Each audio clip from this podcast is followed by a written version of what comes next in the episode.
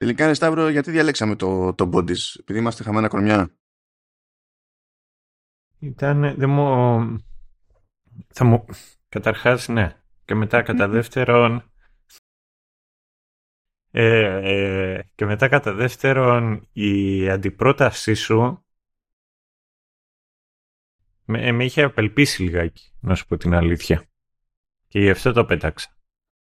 Ε, προσπαθούσα να βγάλω άκρη το τι θα μπορούσαμε να κάνουμε και το βάλα μπρος μπρος και λέω κοίτα εδώ Βρετανίλα, time travel, μυστήριο, μπορεί να μας κάτσει dark.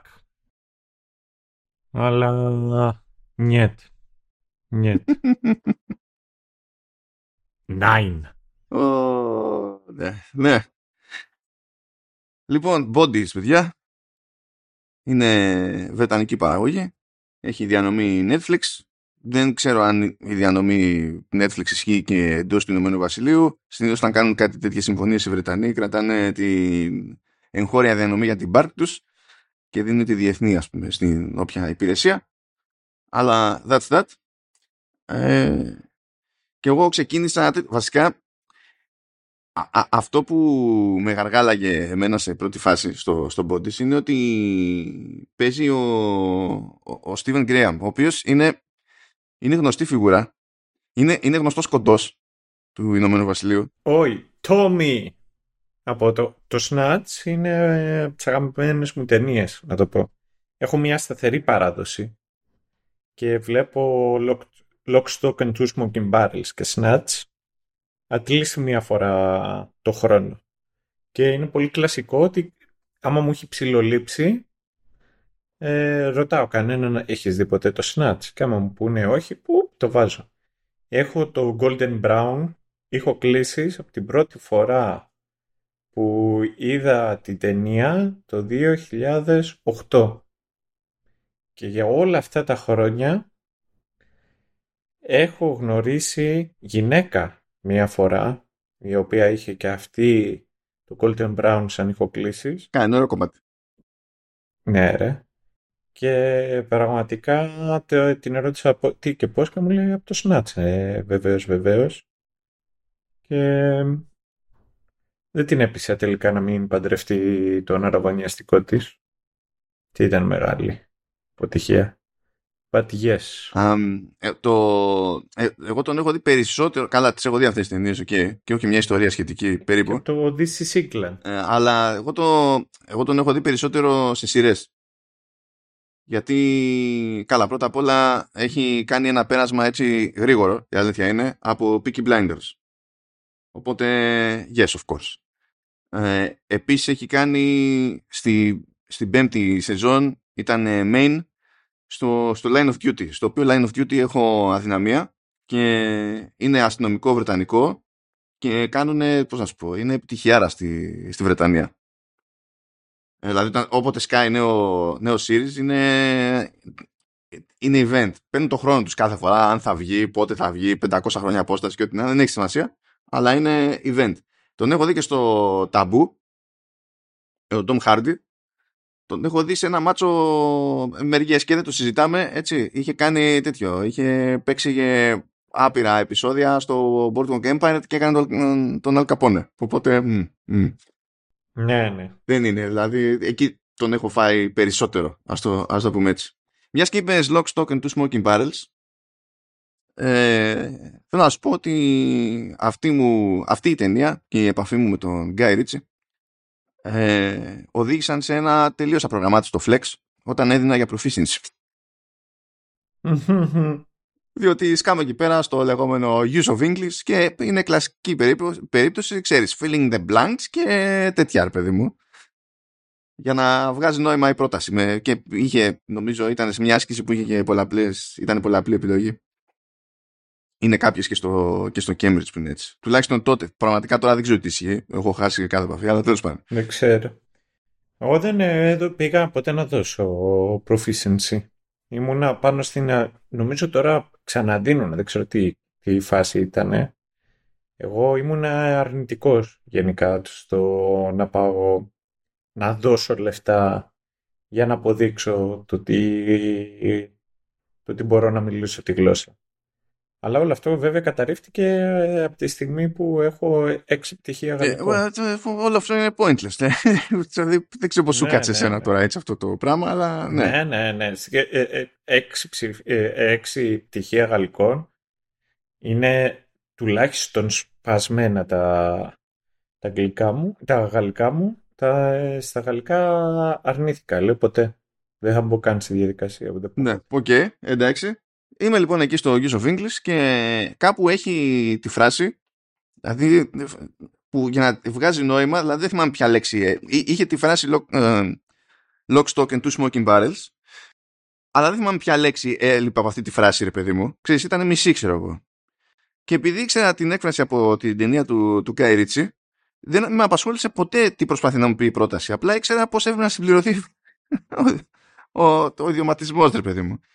Και θυμάμαι τελειώνω με αυτό το paper, βγαίνω ξέρω εγώ έξω, ήταν εκεί κάτι γνωστή και λέει, ήταν φάση, ρε παιδιά αυτό τι ήταν εκεί πέρα; Λέω, α, είναι lock stock and two smoking barrels. Καλά μου λέει, πώς το ξέρεις; Λέω, το πέτυχε και το ξέρω και τι σημαίνει, δεν έχω ιδέα. ναι, εγώ και, και, εγώ ακόμα δεν έχω ιδέα τι πάει να πει. Καπνισμένες κάνες είναι ελληνιστή. Ναι, αλλά το ζήτημα είναι εξή, ο ιδιωματισμό και καλά πώς, πώς χρησιμοποιείται. Γιατί δεν το βάζεις για κυριολεξία. Αλλά ναι. ναι. έτσι, κατά μία έννοια με έχει βοηθήσει στο, στην εξέταση για proficiency στο use of English ο Γκάιριτς. Είναι έτσι έχω να το θυμάμαι εγώ. Σαν, σαν φάση. Καλά ήταν. Ευχαριστούμε κύριε Σίζη για τη Μαντόνα. Έλα, έλα, μην γίνεις κακός. Βασικά γίνεις κακός γιατί ε, όχι, να μου πεις αυτό στέει. Πέσανε αναδουλειές και αναγκάστηκε να γυρίσει το live action Aladdin με τον Will Smith. Είναι. ναι, έτσι αυτό. Σωστή αντίδραση. Α, στην αγμή. Λοιπόν, παιδιά, πάμε εδώ πέρα. Bodies. Το Bodies, ε, όταν το ξεκίνησα, δηλαδή αυτό το συνειδητοποίησα κατόπιν ερωτής, αφού το είδα και πήγα να ψαχτώ λίγο, ε, είναι μεταφορά graphic novel, που δεν είναι καν, ας το πούμε, παλιακό graphic novel. Βγήκε νομίζω το 2015, κάτι τέτοιο. Και είχε βγει από Vertigo της DC, που πλέον δεν υπάρχει ως label το, το πράγμα αυτό. Οπότε, ε, ξέρεις, είναι, δεν μπορείς να πεις ότι κάποιος έφαγε ένα σήμα να μεταφέρει ένα κλασικό κλασικό κόμικ. Και μετά θα κάνεις δεν είναι κόμικ, είναι graphic novel. Ε, ε, ναι, εντάξει, είναι... Ναι. Δηλαδή, hide, hide in your spot, ξέρω εγώ, κάτι, δεν, same thing. Um, οπότε δεν ξέρω ποιο, πώς το έφαγε οποιοδήποτε το σήμα, ρε παιδί μου, σαν φάση. Η πιο λογική σκέψη που κατάφερα να κάνω είναι ότι κάποιος είδε το Dark και ζήλεψε. Αυτό. Mm. Σαν φάση. Έχει να κάνει, υποτίθεται, ε, με ένα πτώμα ε, που είναι το, και το, το ίδιο πτώμα εμφανίζεται σε τέσσερις διαφορετικές ε, χρονικές στιγμές, παύλα εποχές, σε τέσσερις διαφορετικές χρονολογίες σε κάθε περίπτωση το ανακαλύπτει κάποιος ε, αστυνομικός και προσπαθεί προφανώς να καταλάβει τι έχει παιχτεί να ξεχνιάσει το έγκλημα. Αλλά από τη στιγμή που είναι το ίδιο ακριβώς πτώμα σε διαφορετικές χρονολογίες δηλαδή πηγαίνουμε 1890, 1941, 2023 και 2053 ε, προφανώς υπάρχει, υπάρχει κάποια σύνδεση και προφανώς και μπλέκουμε με time travel διότι αλλιώς δεν λειτουργεί το πράγμα αυτό καθόλου και το όλο ζήτημα είναι πώς συνδέονται όλα αυτά τα πράγματα σε μια περίεργη πέρα λούπα και πώς όλο αυτό το πράγμα αποδίδεται με, τι να, πώς να το πω, έτσι, με, με βρετανική ευαισθησία. Δηλαδή... Ναι. Ε, ε, βρετανική ευαισθησία indeed. ναι. Ε, δηλαδή έχει και το κλασικό τις περισσότερες φορές, δηλαδή είναι, είναι 8 επεισόδια όλο και όλο, περίπου ωραία τα επεισόδια ε, κάνουν το, το κλασικό τουλάχιστον στα μισά επεισόδια όπου σε όλο το επεισόδιο δεν γίνεται τίποτα ουσιαστικό και στο τέλος, τελευταίο πλάνο έχουμε και καλά, oh, μία ανατροπή για να σε ψήσει να δεις το επόμενο. Αλλά το θέμα είναι ότι αυτό πρέπει να το έχουν καταπιεί οι Βρετανοί ότι πρέπει να είναι αυτός σκοπός ξέρω εγώ στις σειρές μυστηρίου και ότι άμα πετάς μια ιδέα στο τέλος ότι φτάνει, δεν έχει σημασία τι έκανες μέχρι εκεί. Τέλος πάντων, πιο μετά ως προς αυτό, έτσι, στο δεύτερο μισό πιστεύω ότι το ισιώνουν περισσότερο αλλά τέλος πάντων θα το δούμε εκεί στην πορεία. Α πούμε εκεί τώρα μια γενική πρώτη εντύπωση χωρίς spoilers και βλέπουμε, ξέρω εγώ. Ναι. Ε, εμένα η γνώμη μου σε κάτι, όταν, ε, όταν βλέπω ειδικά τηλεόραση βρετανική, ε, ξέρω ότι θα είναι αρκετά καλό μέχρι να φτάσει το σημείο στο οποίο δεν θα είναι. δηλαδή, είναι πολύ λίγες φορές όπου κάτι δεν θα το κάνουν Βρετανίλα. Ε, η αλήθεια είναι το ότι καλό, κακό ε, έχει ενδιαφέρον το πώς στα τέσσερα διαφορετικά timelines πάνω κάτω επιλέγουν ε, ανθρώπους του νόμου οι οποίοι θεωρούνται ε, περιθωριοποιημένοι κατατρεγμένοι το οτιδήποτε που έχει ενδιαφέρον από τη μία πλευρά απ' την άλλη δεν ξέρω κατά πόσο να το πω εγώ δεν ένιωσα ότι βλέπω κάτι το οποίο δεν έχω ξαναδεί ή έχει υποθεί κάτι το οποίο δεν έχει ξαναυποθεί περί τούτου. Ε, Παρ' όλα αυτά αντιλαμβάνομαι ότι αυτό από μόνο του προσθέτει δράμα. Ξέρεις, η επιλογή είναι επιλέξεις περιθωριοποιημένους ανθρώπους ή ανθρώπους οι οποίοι προέρχονται από περιθωριοποιημένες ομάδες. Αυτό γινόταν πάντα εξού και οι... μας αρέσουν ιστορίες που ο φτωχός γίνεται πρίγκιπας. Εν τέλει, συγκεκριμένη περίπτωση δεν, δεν είναι αυτό. Ε, το άλλο το οποίο θέλω να πω είναι ότι κλασική Βρετανίλα, μου το έχεις αναφέρει και εσύ και με το που το βλέπω το κατάλαβα ακριβώς τι ήθελες να πεις.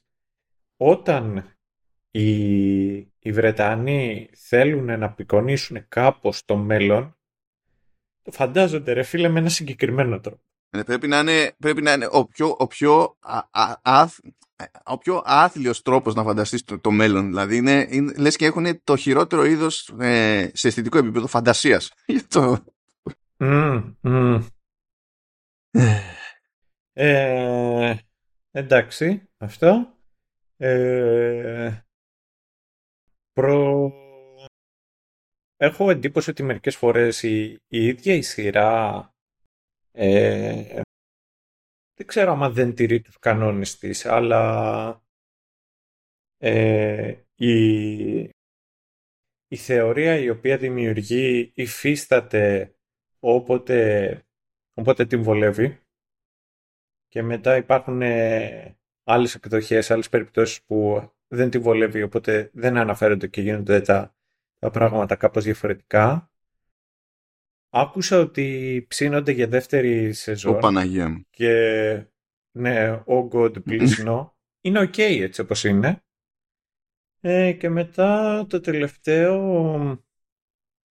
μ' αρέσει το Dark για τον ίδιο λόγο που δεν μου αρέσει το Body Και το Body, το, το Dark νομίζω ότι ήταν ένα τσακ πιο... Δεν θα πω εγκεφαλικό. Ήταν πιο φιλοσοφικό, ενώ πάνω κάτω, ξέρεις, διαπραγματεύονται κάποια κοινά πράγματα.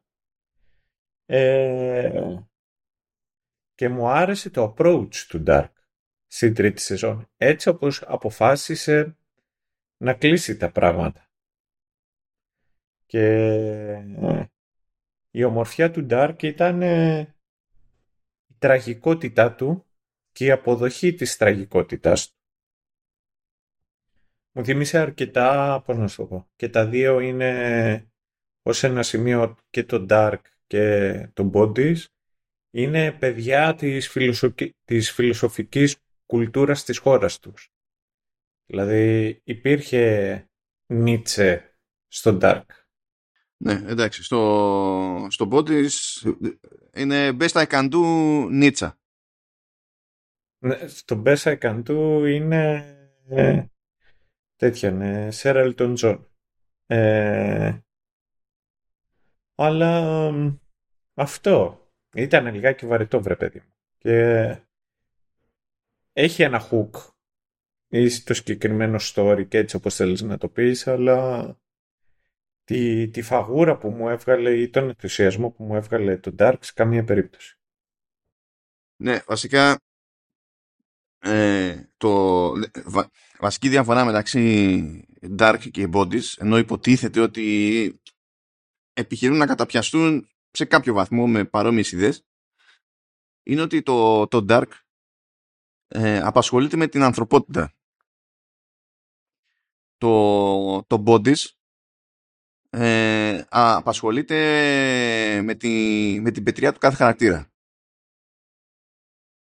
Και όταν έχεις να κάνεις με concept όπως το ταξίδι στο χρόνο, δεν μπορείς να προσποιείς ότι αυτό το concept ε, έχει πάνω απ' όλα περίπου ε, ε, έχει πάνω απ' όλα ε, επιπτώσεις σε πάνω κάτω προσωπικό επίπεδο. Και ότι αυτό μπορεί να μετράει πάνω απ' όλα. Δηλαδή δεν, δεν, μπο, δεν μπορώ να τα φάω αυτά τα, τα πράγματα και αυτό είναι που με, με χάλασε ένα περισσότερο, να πούμε αλήθεια. Αλλά τέλος πάντων, τι να πω. Ξέρω εγώ. Δεν είναι, δεν, δεν είναι ότι βλέπω στο body και είναι μούφα. Αλλά το, το βλέπεις και φτάνεις σε ένα σημείο και λες Ωραία, και τώρα εσείς που το γράψατε και εσείς που το, δηλαδή και το, καλά το graphic novel δεν ξέρω αν κινείται διαφορετικά, έτσι, δεν το έχω πιάσει. Ε, αλλά εσείς που το γυρίσατε τώρα αυτό, τι καταλάβατε, τι, τι, τι θεωρήσατε ότι καταφέρνετε γυρίζοντάς το; Ξέρεις, μου, μου μένει αυτή, αυτή η απορία. Δηλαδή, OK, okay, αλλά end, ξέρεις κάπως έτσι. Ναι. Αυτό. Τέλος πάντων. Ε, σε ανάλογο κλίμα. Σε ανάλογο κλίμα. Βασικά δεν έχω να πω πολλά πραγματάκια για τη, για τη μουσική αλήθεια είναι. Διότι η μουσική είναι τελείως ε, προβλεπέ. Έχουμε εκεί μια τραγικότητα, έχουμε εκεί λίγο μυστήριο κτλ. Ε, τα περισσότερα κομμάτια είναι απλά εκεί πέρα για να υπάρχουν. Δηλαδή από πόσα είναι εδώ πέρα, από 42 κομμάτια που βλέπω στο soundtrack βάζω στην άκρη 4 και αυτά με το, με το ζόρι ας πούμε ότι μπορούν, μπορούν να σταθούν είναι διεκπαιρεωτική η μουσική του, του, John, ε, του John βασικά Όπσταντ γιατί δηλώνει Βρετανός οπότε φαντάζομαι ότι διαβάζεται John αλλά John έτσι όπως είναι παρά το, το πώς το βλέπω ότι είναι γραμμένο. Γεια, γεια. Οπότε δεν, Δηλαδή, OK, okay, τέσσερα κομματάκια είναι, μπορείτε να τα δειγματίσετε σε Spotify και Apple Music, θα έχω και τα playlist και τα λοιπά, αλλά δεν έχουν από εκεί πολλά πράγματα που να έχουν έτσι νόημα. Ε, επίσης, λίγα πράγματα έχω να πω και το λέω με χαρά αυτό για τη μετάφραση. Διότι σε αυτή την περίπτωση πέσαμε σε σόι μετάφραση. Α, νόμιζα ότι θα μου έλεγες ότι δεν υπήρχε μετάφραση. Ναι, όχι, τι πώς δεν υπήρχε; Γιατί δεν υπήρχε; Όχι, ρε, ε, δεν ξέρω. Δηλαδή όλα τα shows τα οποία πλέον σκάνε Netflix έχουν μεταφράσει. Ε, κατά κανόνα έχουν στα ελληνικά, ναι. Μπορεί να πετύχεις, ρε παιδί μου, πώς να σου πω. Ε, επειδή εγώ κάθομαι και εγώ με στα κορεάτικα, θα πετύχεις κορεάτικα που δεν έχουν ελληνικό υπότιτλο. Δεν είναι στάνταρ και εκεί, πολλά έχουν ελληνικό υπότιτλο. Και θέλω, θέλω να πω ότι ο ελληνικός υπότιτλος στα κορεάτικα είναι συχνά πιο εντάξει από τον αγγλικό υπότιτλο στα κορεάτικα. Γιατί, γιατί πολλές φορές τον αγγλικό υπότιτλο σε κορεατικές σειρές τον κανονίζει Κορεάτης ή Αμερικανοκορεάτης ή Βρετανο, Βρετανοκορεάτης κτλ. Και έχουν κάποια κουσούρια αυτοί στο πώς αποδίδουν κάποια πράγματα και καταλήγουν σε συγκεκριμένες αφύσικες εκφράσεις. Αλλά επειδή υποψιάζομαι ότι εκείνος που μεταφράζει στα ελληνικά το κάνει από το αγγλικό, αυτό είναι το πιο πιθανό μες στο μυαλό μου, όχι σίγουρο, αλλά πιο πιθανό, ε, πιάνει το τι εννοεί ο ποιητής και το κάνει να λειτουργεί στα ελληνικά καλύτερα. Mm. Έχει αυτό το, το περίεργο. Εγώ είχα ακούσει ότι το Dragon Ball ε, είχε μεταφραστεί στα ελληνικά, νομίζω από Ιταλικά ή από Ισπανικά. Ναι, παίζουν. Τότε γινόντουσαν αυτά, γιατί ήταν λίγο περίεργο το τι διαδρομή έκανε ένα άνιμε από άψη δικαιωμάτων και ποιος τα πουλάγε μετά σε ποιον και τα λοιπά. Οπότε ε, παίζουν, παίζανε κάτι τέτοια περίεργα. Τώρα δεν είναι έτσι, τώρα είναι πιο πρόβλεπε. Αλλά δεν μπορώ να σου πω κάπου, κάπου πραγματικά έχω πολύ λίγα παράπονα. Ε, μόνος κάτι ασυνέπειες πέτυχα, ας πούμε, του στυλ έχεις μια ονομασία, έχεις ένα όνομα που λέει Woolsey και δεν ξέρουν να το κάνουν και το αφήσανε σε, στα, στα λατινικά, ρε παιδί μου, έτσι όπως γράφεται κανονικά, σε Latin script. Το οποίο εμένα, εγώ δεν έχω πρόβλημα με αυτό, εγώ πολλές φορές το προτιμώ. Αλλά αλλού, ας πούμε, έχεις άλλο όνομα που είναι ε, Hayden και πηγαίνει και το γράφει σε ελληνικό script. φάση είναι, ξέρεις, ότι κάπου δεν συνεννοηθήκαν μεταξύ τους ότι τραβάμε, με τα ονόματα κάνουμε αυτό όλοι, ξέρω εγώ, που μπλέκουμε με αυτό. Αλλά αυτό τώρα δεν είναι κανένα σοβαρό τέτοιο. Δηλαδή, ακόμα και στο παράδειγμα που έφερα με το, με το Hayden, πιο πολύ πρόβλημα είναι ότι κάποιος το έγραψε στα ελληνικά Hayden αντί για Hayden. Ε, παρά κάτι. Αλλά δεν είναι τώρα τίποτα σοβαρό.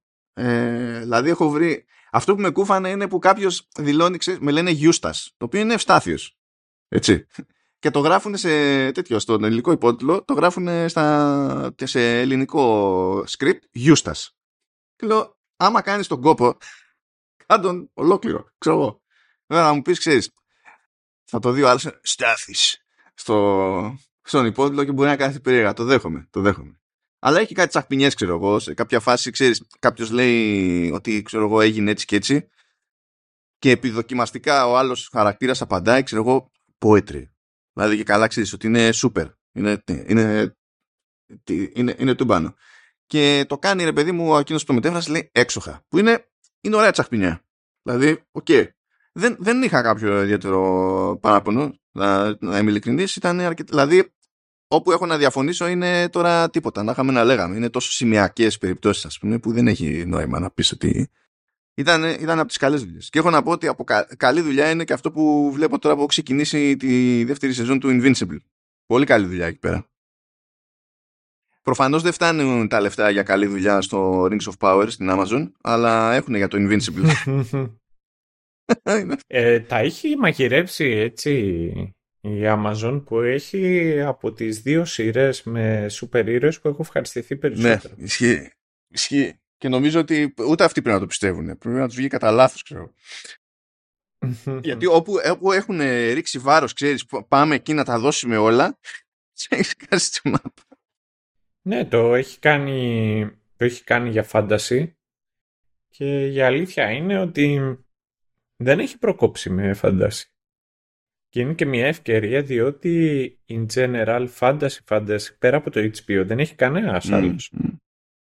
Και καλά το HBO μπορεί να οριάσει σε περίπτωση που θέλει. Έχει, συνεχίζει και έχει Lord of the Rings, σωστά; Τι εννοείς; Τα δικαιώματα. Έχει τα δικαιώματα του Lord of the Rings. Ναι, η Warner. Η Discovery πλέον. Ναι, όχι, ο, ο, ολόκληρο το όνομα πηγαίνει. Είναι Warner Bros. Discovery. Απλά κανένας δεν λέει το Discovery γιατί πρώτον βαριόμαστε, δεύτερον δεν μας ενδιαφέρει. Οπότε είναι εξής. Ε, ναι, νομίζω τα έχει, τέτοιο, τα έχει ανανεώσει. Έχει Lord of the Rings, έχει Harry Potter. Καλά, αυτά δεν πάνε πουθενά. Ναι. Έχει, ναι, έχει Game of Thrones, δηλαδή σαλαλάλα. Είναι έχει Τα ανανέωσε τα δικαιώματα του Lord of the Rings, ανανέωσε μέσα στη χρονιά που, που κλείνει, νομίζω κάτι τέτοιο. Τι ήθελα να πω. Οι... Πόσους λένε ρε αυτούς τους Σκανδινάβους τους, του group; Ποιο group; Πώς λένε ρε. Είναι ένα... Είναι ένα group. Σκανδιναβούς οι οποίοι έχουν και video games. Έχουν Α, για, τη, για τη, Embracer. την Embracer λες. Ναι, η Embracer είναι που πήρε όλο ναι. το, όλα τα δικαιώματα, τη Middle Earth Productions και η Middle Earth Productions ήταν έτσι κι αλλιώς σε φάση διαπραγμάτευσης για την ανανέωση και έκανε ανανέωση με τη Warner. Είναι τέτοιο. Η Embracer Group έχει έδρα στη Σουηδία. Επίσης η Embracer Group έχει οικονομικά προβλήματα γιατί ήλπιζε να ρουφήξει άλλα 2 δισεκατομμύρια από τη Σαουδική Αραβία, δεν της έκατσε και τώρα και τώρα βγάζει αποτελέσμα ένα τριμήνου και λέει Ε, στο χρόνο που πέρασα, την τελευταία φορά που τα είπαμε, απολύσαμε 900 άτομα. Καλά είναι. Ε, είμαστε κουμπλέδες. λοιπόν. Ε, let's πάμε. Let's πάμε. Θέλω, θέλω να έχετε κάτι κατά νου, έτσι. Θέλω να προσπαθήσετε, έστω και στη θεωρία, να αντιληφθείτε και στο μέτρο του δυνατού να εκτιμήσετε το πόσο πακέτο είναι να οργανώσω την πληροφορία σε, ε, με τα πάντα να τρέχουν με άπειρα jumps σε τέσσερις διαφορετικές ε, χρονολογίες.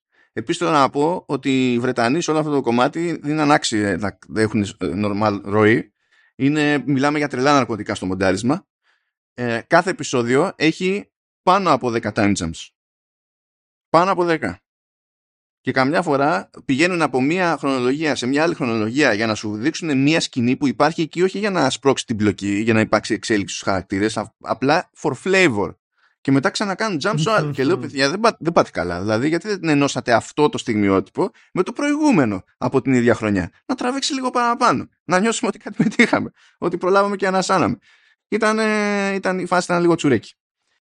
Τέλος πάντων, τα έχω χωρίσει εδώ πέρα και πάμε. 1890 έχουμε τον αστυνόμο Alfred Hillinghead. 1941 έχουμε τον Weissman, Karl Weissman, ας το πούμε, τέλος πάντων, τον οποίο τον λένε πότε Weissman, πότε Whiteman. ε, γιατί στην ουσία έχουν... Ποιο είναι το σωστό; Μα στην ουσία το Whiteman είναι μετάφραση του Weissman. Οπότε γιατί υποτίθεται ότι είναι Εβραίος που ήρθε κάποια στιγμή η οικογένειά του τέλος πάντων, φαντάζομαι από Γερμανία μεριά ο something και είχε αυτό το όνομα και τέλος πάντων το πήγανε. Οπότε και τα, τα δύο είναι σωστά, αλλά ξέρεις, είναι. Το, το Whiteman είναι μετά την αγγλοποίηση ας πούμε του επωνύμου. Ναι, ναι. στο 2023 έχουμε τη Σαχάρα Χασάν και στο 2053 έχουμε την Iris Maplewood. Όλοι αυτοί είναι αστυνόμοι για την ιστορία θα πω έτσι, ότι μάλλον όχι, αυτό θα αποσαφινιστεί παρακάτω, δεν έχει νόημα τώρα, γιατί πιο πολύ άμα το εξηγήσω τώρα θα μπερδευτούμε όλοι.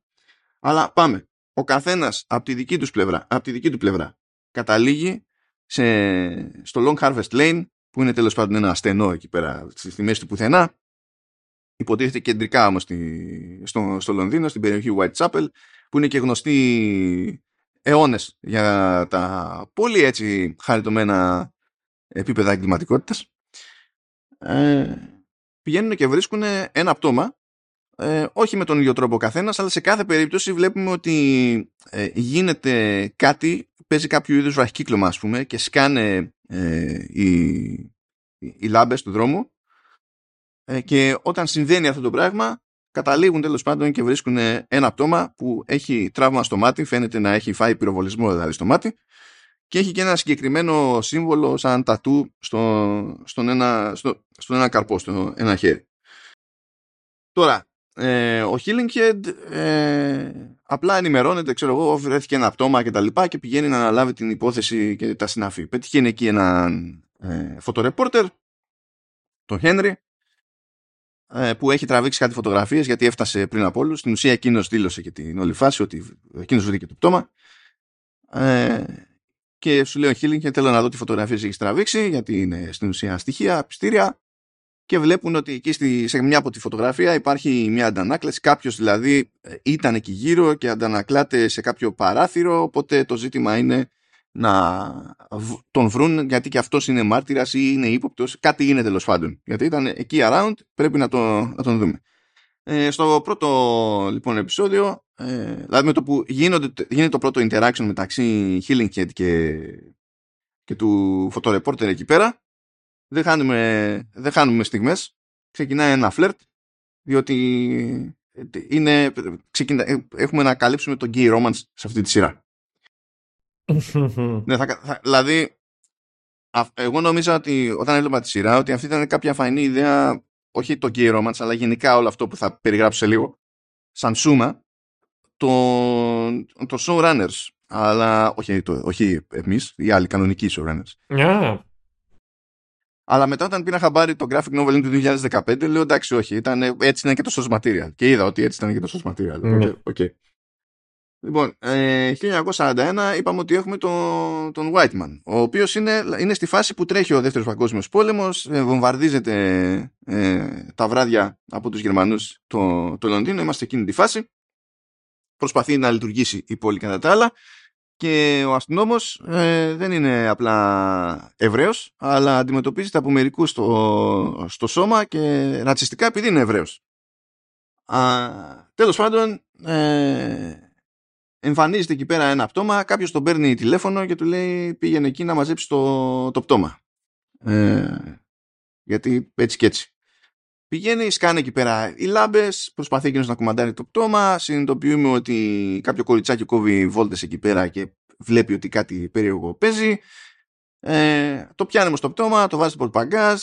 Ε, τον, πετυχαίνει, τον, τον ακολουθούσε και τον πετυχαίνει ο ρατσιστή συνάδελφός του, ας πούμε, μες στη νύχτα. Τον σταματάει είναι έτοιμος να ανοίξει το καπό για να δει τι παίζει, αλλά είναι νύχτα, οπότε παίζουν και οι βομβαρδισμοί, σκάει το μπομπέτο, τον λιώνει το, τη λιώνει τη ρατσίστα, τη λιτώνει από σπόντα. Ο, ο Whiteman, ε, αφαιρεί κάτι στοιχεία τέλος πάντων για να καλύψει τη δική του παρουσία εκεί πέρα. Και το ζήτημα είναι στην ουσία να πάει στα ζήτητα αυτή η υπόθεση για να μην συνδεθεί με την μπάρ του και το ότι πήγε να βάλει χέρι ας πούμε και τα λοιπά. Βλέπουμε όμως ότι δέχεται κάποια τηλεφωνήματα και του μιλάει κάποια γυναίκα και του λέει τι να κάνει και προφανώς παίζει κάποιο arrangement εκεί με κάνα φράγκο και τα λοιπά και λέει κοίταξε να δεις πρέπει να καταστρέψεις τα όποια στοιχεία, ο κόσμος να χαλάσει και τα λοιπά. 2023 έχουμε την Χασάν η οποία ε, είναι ε, κρατάει υποτίθεται καλά είναι, είναι μεγαλωμένη η Βρετανία και τα λοιπά και ο πατέρας της φαίνεται να είναι μεγαλωμένη από προφορές δηλαδή αυτό βγαίνει. Αλλά είναι μουσου, μουσουλμάνα από Ινδία. Δεν ξέρω αν το έχετε πιάσει μέχρι τώρα. Είναι step 1 και step 2 ε, ε, Εβραίος. Step 3 ε, μου, μουσουλμάνα στο, στο Λονδίνο. Είναι ναι, ναι. Δηλαδή κάπου άραξε λίγο. λίγο δεν χρειάζεται. Είναι, μπορείς να τα σπάσεις αυτά. Τέλος πάντων, Χασάν παίζει υποτίθεται μια διαδήλωση, πάει εκεί η αστυνομία να κατάει τα μπόσικα, γιατί στη διαδήλωση εκεί πέρα είναι κάτι εθνικιστές, ε, ρατσίστες Άγγλοι που την έχουν δει, ξέρω εγώ, σταυροφορίες κτλ. Ε, Κάτι παίζει όμως, παίρνει χαμπάρι ότι κάποιος ύποπτος είναι εκεί πέρα, τον ακολουθεί, καταλήγει Long Harvest Lane, σκάνε οι λάμπες, δεν προλαβαίνει τον ύποπτο γιατί βλέπει το πτώμα και σταματάει να μαζέψει το πτώμα, βλέπει το, το, το τραύμα στο μάτι, βλέπει το, το τατουάζ, βλέπει ότι δεν έχει βγει η σφαίρα από την άλλη μεριά. Μαθαίνουμε αργότερα, όπως το μαθαίνουν και σε όλα τα timelines ε, αργά ή γρήγορα, ότι ε, δηλαδή είναι από σφαίρα, δεν υπάρχει ε, άνοιγμα από, δηλαδή από την άλλη μπάντα ότι βγήκε. Ναι, δεν υπάρχει πληγή εξόδου. Ε, και παρόλα αυτά δεν υπάρχει πουθενά και η σφαίρα. Δεν είναι μέσα δηλαδή, ξέρω εγώ. Δεν έχει μείνει στο κεφάλι. Ναι, ούτε η σφαίρα ούτε δεν βρίσκουν κάλυπο. Ναι, ναι, ναι. Ε, τέλος πάντων υποτίθεται όμως ότι πρέπει να βρει εκείνο τον ύποπτο που είχε πάρει στο, στο κυνήγι παίρνουν χαμπάρι ποιος είναι, κρύβεται κάνουν ένα κονέμεσο της αδελφής του την ψήνει εκεί πέρα η, η Χασάν κάθονται κάπως τα λένε, λέει εγώ δεν σκότωσα κανέναν. Παίρνει χαμπάρι επίσης ε, ότι κάποιος άλλος την παρακολουθεί.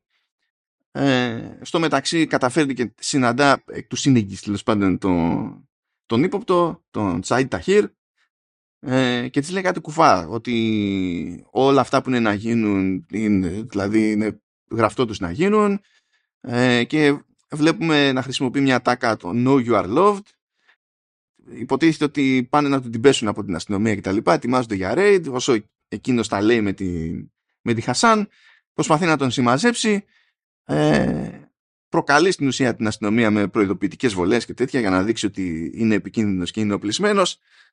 Αλλά όλο αυτό είναι επειδή και καλά πρέπει να συμβεί αυτό που είναι να συμβεί. Στο τέλος αυτό τον ήξερα εγώ και πάει λέγοντας καταλήγει ξενερωμένη Χασάν στη τοπική pub χαζεύει εκεί τον τοίχο και βλέπει μια φωτογραφία κονιζανισμένη που είναι από τους αστυνόμους της περιοχής από το, τα τέλη του 19ου αιώνα και βλέπουμε εκεί πέρα ότι είναι και ο Hillinghead. Το λέμε έτσι για την ιστορία.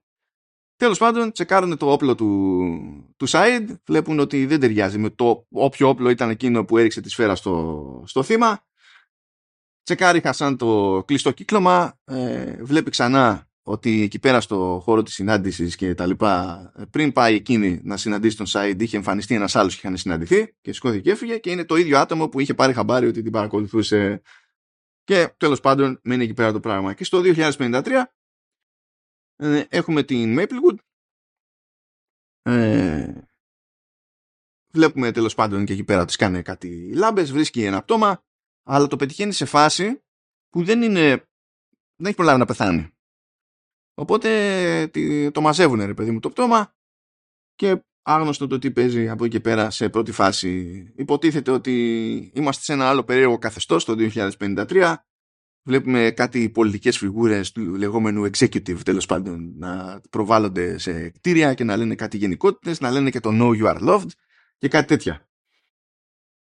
Ε, και έτσι κάπως οριοθετούνται τα πράγματα στο, στο πρώτο επεισόδιο. Ας το πούμε έτσι. Και ε, ναι, ε, ελπίζω να καταλάβετε, η, η σημειώση μου ήταν κούραση. Ναι. Ήταν κούραση. ναι. Λοιπόν, πάμε όμως, συνεχίζουμε. 1890 ο Healing Head ε, αφήνει την υπόθεση γιατί τον πιέζουν να την αφήσει. Τον επισκέπτεται όμως ο, ο Henry, λέει δώσε τη φωτογραφία που σου έδωσα πίσω. Ο Healing Head προ, ε, προσποιείται ότι δεν υπάρχει πια η φωτογραφία, την έκαψε και τέτοια. OK, okay, μπράβο. Ε, ο φωτορεπόρτερ εκεί, ο Henry, το παίρνει προσωπικά και φροντίζει να γραφτεί κάτι στην εφημερίδα για να πιέσει την αστυνομία. Ε, ο Χίλινγκ επανέρχεται και λέει ότι κοίταξε να δεις, ας δουλέψουμε μαζί, ξέρω εγώ, ανεπισήμως κτλ. Και, τα λοιπά, και να δεν σου έκαψα τη φωτογραφία, πάρει τη φωτογραφία. Και γούτσου γούτσου και κουνιούνται τα ματοτσίνορα και πάει λέγοντας. Το 41 ο, ο Whiteman πηγαίνει να καλύψει την πάρτη του για να φορτώσει το φόνο του πτώματος που δεν ξέρουμε πώς πέθανε σε έναν τυπά ο οποίος προηγουμένως είχε καταδικαστεί για, τέτοιο, για βιασμό. Ε, απαιτεί, να, απαιτεί συνάντηση με όποιον του το παίρνει τηλέφωνο και του δίνει εντολές αλλά δεν του κάθεται, δεν ενδιαφέρει κανένας για το τι θέλει. Στο αστυνομικό τμήμα μεταξύ ο προϊστάμενος του βρίσκει όλη τη φάση και το πώς κλείνει αυτή η υπόθεση κάπως ύποπτη και εμφανίζεται και το κοριτσάκι που ήταν μάρτυρας και σφίγγεται ο Whiteman ή ο Weissman ή ο Καρλ όπως θέλετε. 2023 ο τυπάς που ακολουθούσε τη Χασάν είναι ένας έφηβος που λέγεται Elias Mannix. Πάνε λοιπόν να τον βρούνε. Δεν τον προλαβαίνουν μαθαίνουν ότι είναι υιοθετημένος γνωρίζουν εκεί πέρα τους γονείς ε, αναγνώρισες τη, τη θετή τη μάνα. Όχι. Πού την, την έχω ξαναδεί; Την έχεις ξαναδεί. Την έχουμε καλύψει. Όχι. Ήταν, πρώτα απ' όλα ήταν σε ταινία, οπότε σίγουρα δεν την έχουμε καλύψει. Αλλά την έχεις ξαναδεί, είναι ναι. σίγουρα. Απλά είναι επίσης λογικό το γιατί δεν τη θυμάσαι. Γιατί στο μισοδιάστημα και έχουν περάσει χρόνια και έχεις σπάσει σχεδόν πέρα από κάθε φαντασία. Mm. Κλασική περίπτωση Αγγλίδας.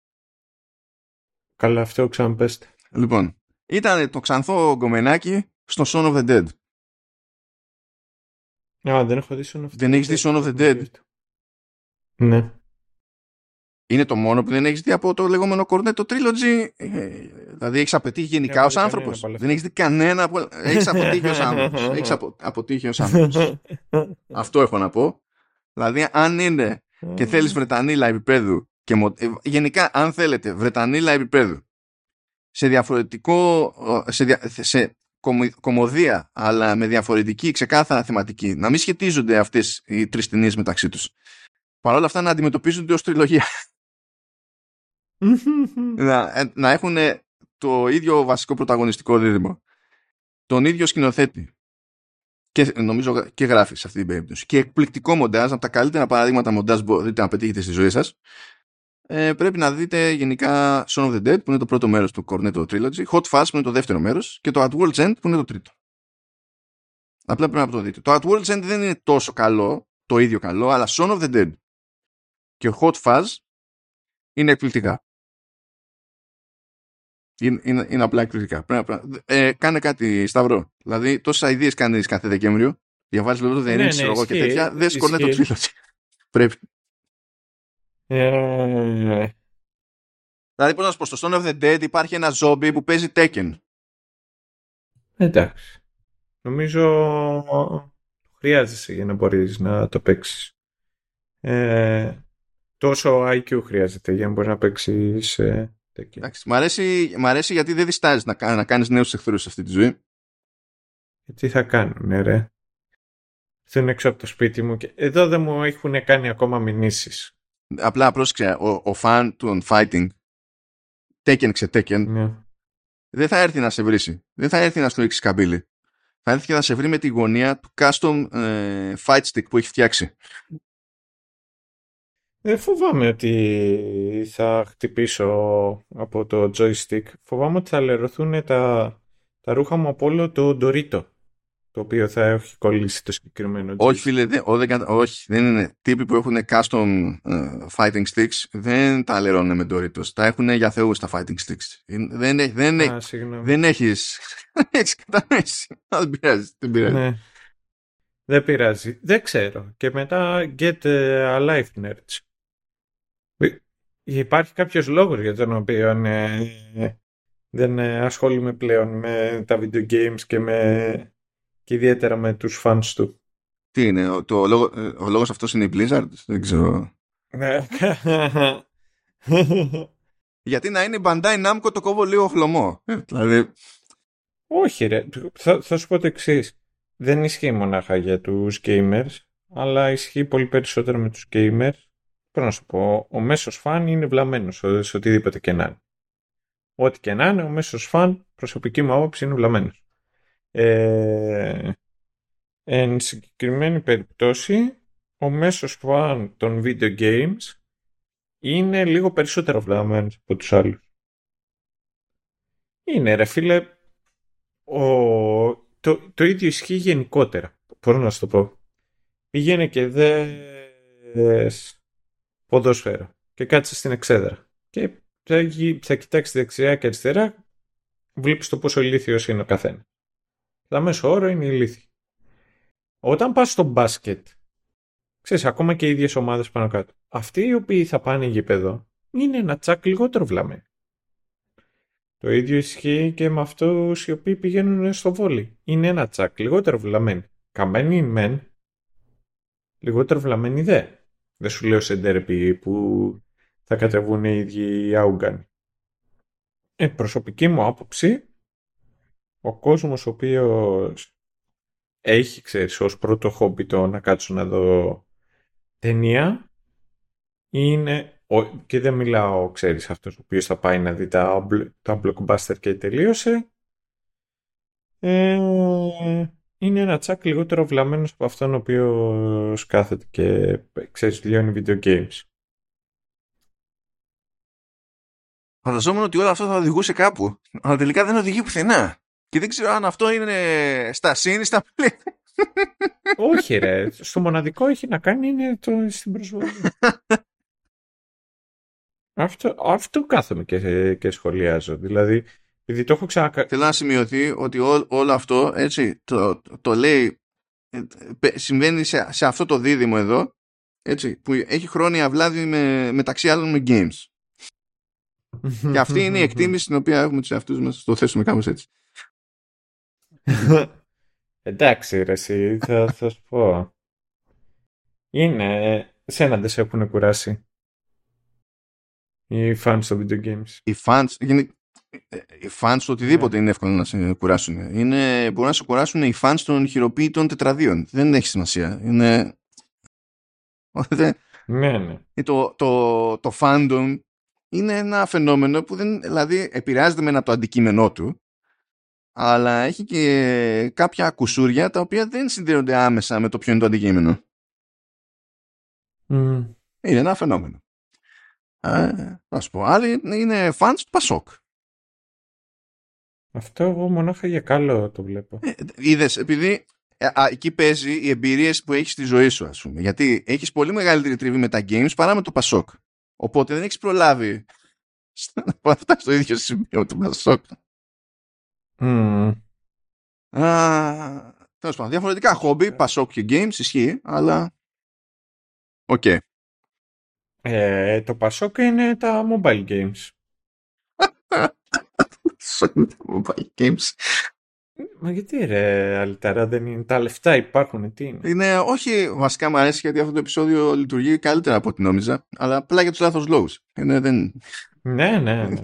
okay.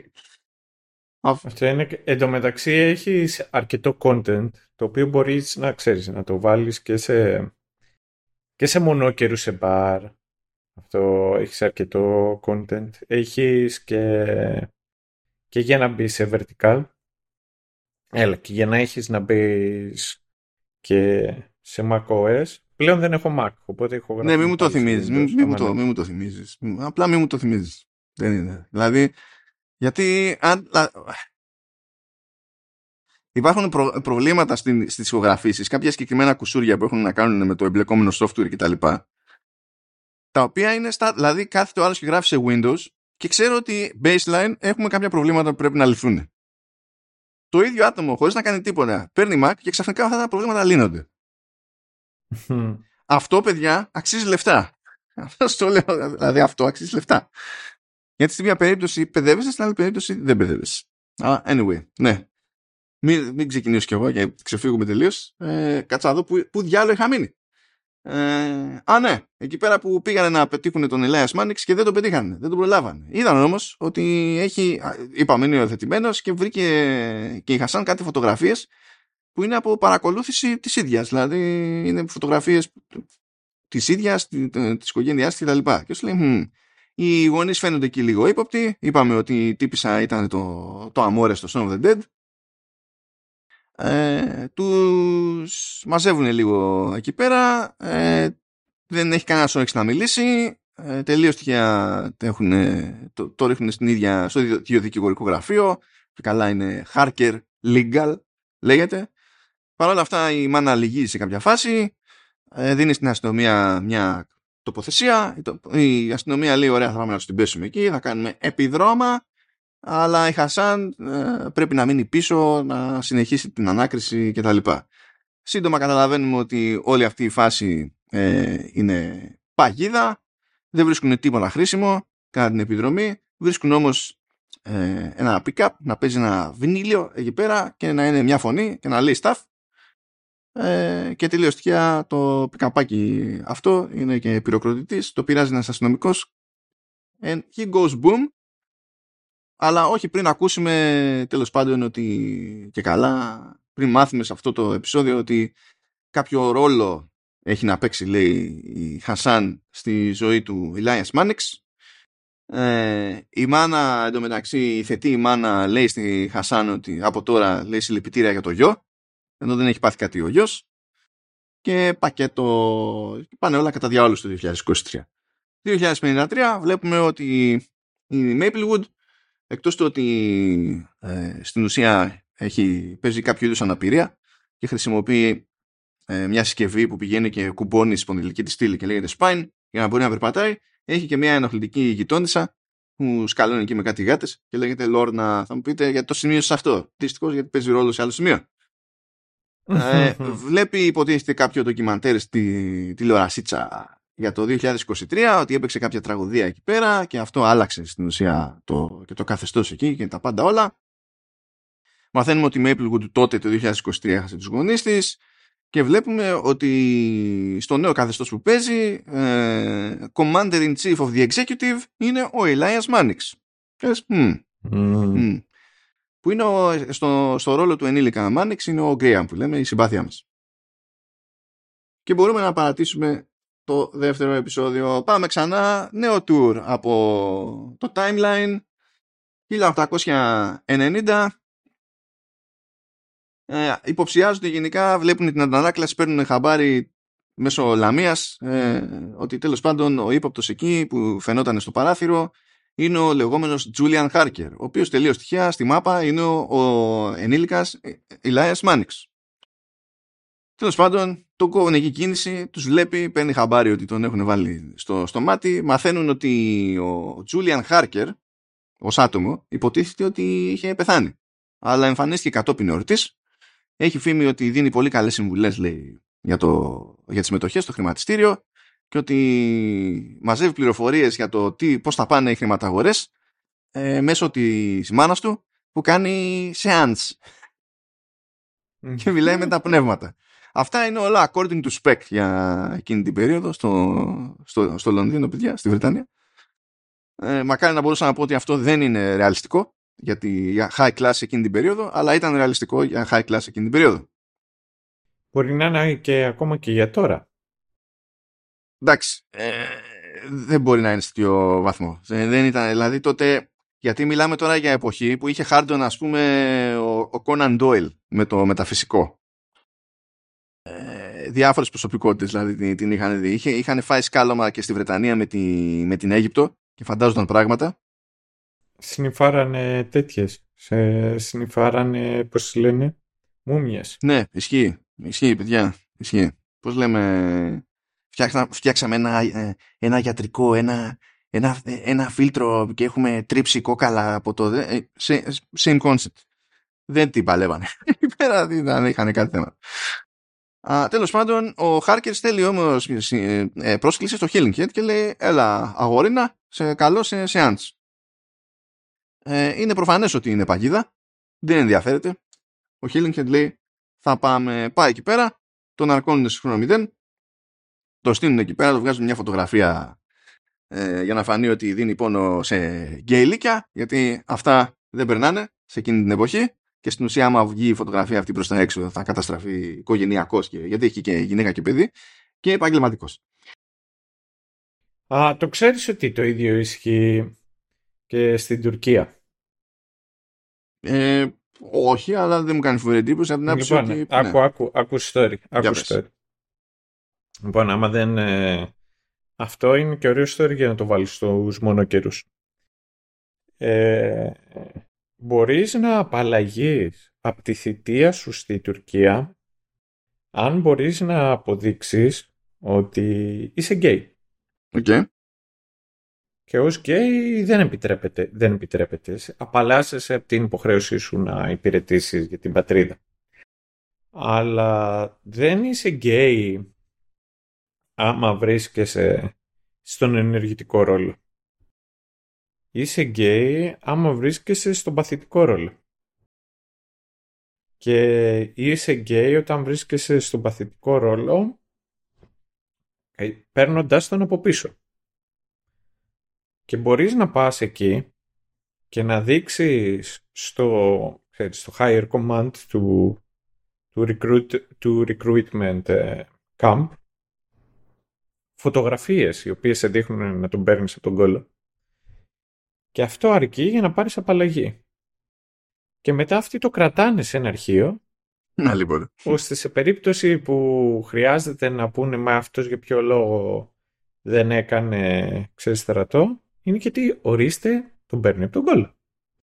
Οπότε κάπου υπάρχει ένα σερβερ μέσα στην Τουρκία που έχει, ξέρω εγώ, ίσως είναι το μεγαλύτερο bank of gay porn μέσα στην ίδια τη χώρα.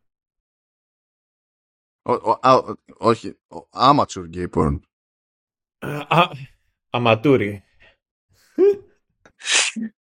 Α, Τουρκία. Μμ. Λοιπόν, είπαμε. Έτσι και έτσι ε, βλέπουμε τον Μάνεξ και λέει κάτι περίεργα εκεί ότι ο Healing Head είναι βασικός για αυτό που θέλει να πετύχει. Έχει να παίξει ρόλο, αλλά δυστυχώς λέει θα είναι στο λάθος, στη λάθος πλευρά της, στη, της ιστορίας κτλ. Δεν ξέρουμε τι σημαίνει αυτό ακριβώς. Τέλος πάντων, μισοξυπνάει, σένει το τομάρι του στον φωτορεπόρτερ, τον Χένρι, είναι σοκαρισμένος, κάπου κάποια στιγμή συνέρχεται, άρα sexy time, τρώει ένα σήμα, πηγαίνει εκεί πέρα που είχε βρει το πτώμα, πηγαίνει σε μια γωνίτσα εκεί και σκαλίζει στο τούβλο το όνομά του. Γράφει Healing Kit πάνω. Τώρα γιατί, who even knows; Δεν νομίζω ότι αυτό εξηγείται ποτέ. Όχι, όχι. Because I can. ναι, γιατί απλά ήταν θα κάνουμε αυτό και μετά θα χτίσουμε πάνω σε αυτό κάτι άλλο.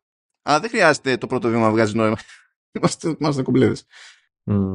Λοιπόν, 1941 έχουμε μείνει στο κοριτσάκι που ήταν μάρτυρας και το κοριτσάκι είναι, είναι Εβραία, αρχίζει και μιλάει στα γη τα καταλαβαίνει και ο, ο, ο, ο Whiteman και στην ουσία λέει κοίταξε θα μου στάξεις κανένα φράγκο αλλιώς θα σε καρφώσω και τα λοιπά. Ε, δεν καταλαβαίνει, ευτυχώς οι υπόλοιποι στο τμήμα δεν καταλαβαίνουν γίντις και τη σκαπουλάρει εκεί πέρα. Whiteman λέει εντάξει, οκ. Ε, και τα λοιπά. Παρ' όλα αυτά δέχεται τηλεφώνημα ο Whiteman και λέει το κοριτσάκι αυτό ε, φά' το λάχανο.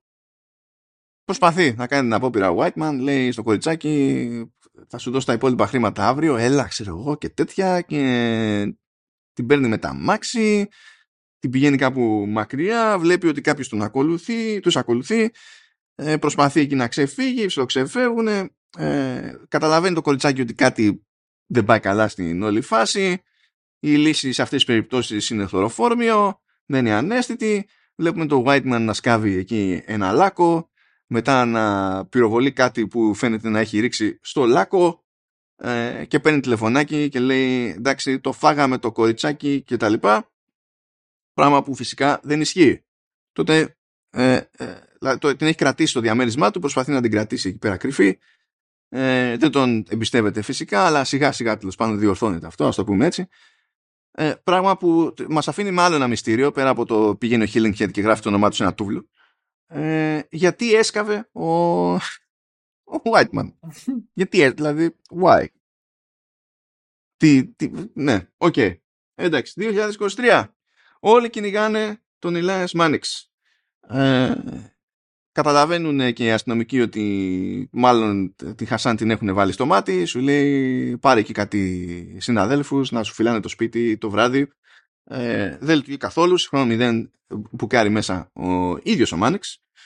Και λέει δεν έχω σκοτώσει κανέναν αλλά θα με αναγκάσουν να να ομολογήσω τη, δολοφονία που δεν έκανα και τα λοιπά.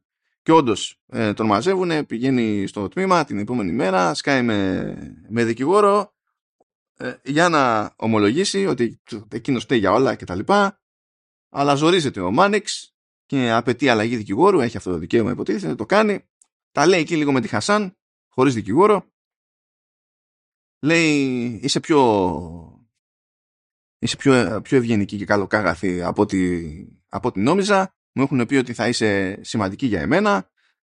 Ε, συνειδητοποιούμε ότι στην όλη αυτή τη συνωμοσία που παίζει έχουν κάποιο ρόλο και οι γονείς συγκεκριμένα, ότι ξέρουν λέει πράγματα, ε, δεν τον υιοθέτησαν τυχαία και του έχουν πει ότι εκείνος θα ρίξει μπομπέτο στο Λονδίνο. Αλλά λέει δεν θέλω. Όμως αυτοί μου έχουν πει πράγματα ότι θα συμβούν, έχουν συμβεί ακριβώς όπως μου τα είπαν, άρα ξέρουν, μου έχουν δείξει ότι ξέρουν τι λένε και δεν είναι πράγματα στην τύχη. Και εγώ έχω φρικάρει, διότι μου λένε ότι θα κάνω κάτι που δεν θέλω να κάνω. Αλλά τους πιστεύω ότι μάλλον θα, για να το λένε κάτι θα ξέρουν, ξέρω εγώ. Ε, και μου είπαν κιόλας ότι εσύ, Χασάν, θα με οδηγήσεις στο να το κάνω. Και α, ερωτηματικό επιστρέφει στον τόπο του εγκλήματος η Χασάν και βρίσκει το τούβλο με το όνομα του Healing Head το οποίο σκάλισμα άνοιξε, άντεξε σε αυτό το τούβλο 130 ε, χρόνια. Και δίπλα στο όνομά του είχε κάνει και το τέτοιο, το, το τατού που είχε το πτώμα.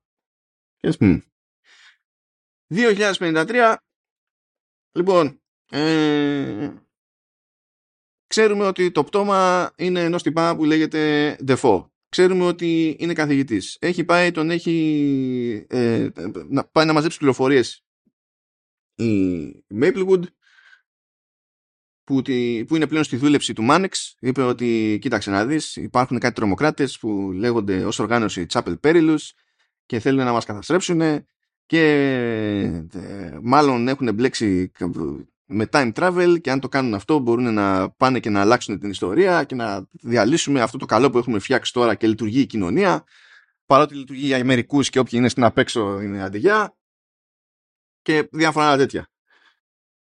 Και τον βρίσκει λοιπόν το default διότι πάει εκεί στη σχολή να μαζέψει πληροφορίες και την ώρα που προσπαθεί να μαζέψει πληροφορίες εμφανίζεται ο default ο οποίος είναι ζωντανός και σου λέει ούψ και τον πηγαίνει να δει το, το, τον άλλον τον πυροβολημένο και την ώρα που συναντιούνται ε, πεθαίνει ο άλλος μπροστά του δηλαδή ο Ντεφό πεθαίνει μπροστά στον Ντεφό το έχουμε ε, κάθεται εκεί, τον ανακρίνει η Maplewood, λέει, κοίταξε να δεις, έχετε λέει πανομοιότυπο DNA. Πώς εξηγείται αυτό το πράγμα; Επίσης λέει μπλα μπλα Chapel Perilous.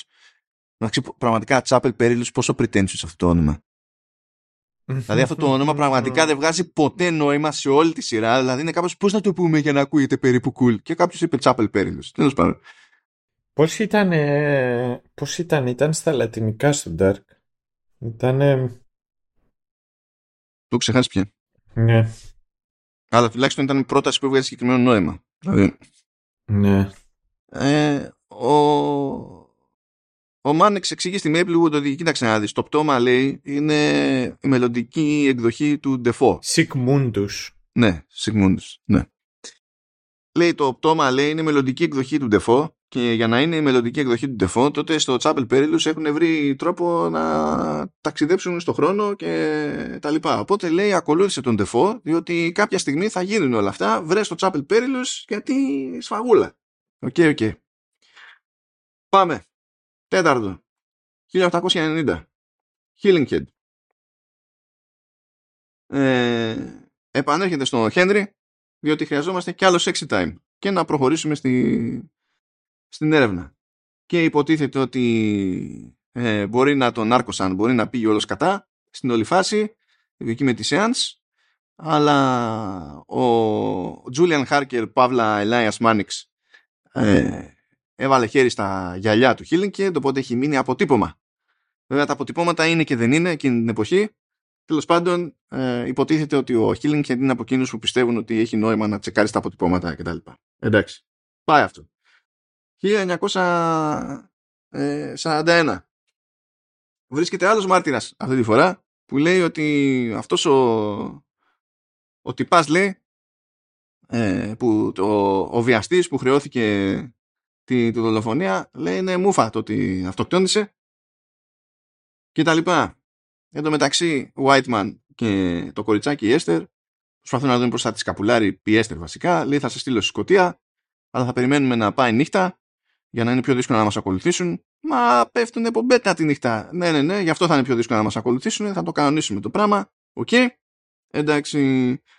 Ε, βέβαια δεν γλιτώνουν τον τύπο που τους παρακολουθεί. Ε, καταλήγουν σε, ε, σε καταφύγιο λόγω του βομβαρδισμού. Παίρνει χαμπάρι ο Whiteman ότι τους έχει ακολουθήσει όποιος τυπάς. Αφήνει την Έστερ με μια, με, με μια αγριούλα εκεί. Εντάξει την οποία συνειδητοποιούμε ότι είναι η κόρη του Head, η λεγόμενη πόλη. Φεύγει ο Whiteman να πάει να κανονίσει το, το τυπά, τον κανονίζει, βέβαια τρώει και μια μαχαιριά, γυρνάει όμως να βρει την Έστερ και βλέπει ότι η γιαγιάκα λείπει και η Έστερ ε, δηλητηριάστηκε και μας άφησε χρόνους και τα παίρνει κρανίο.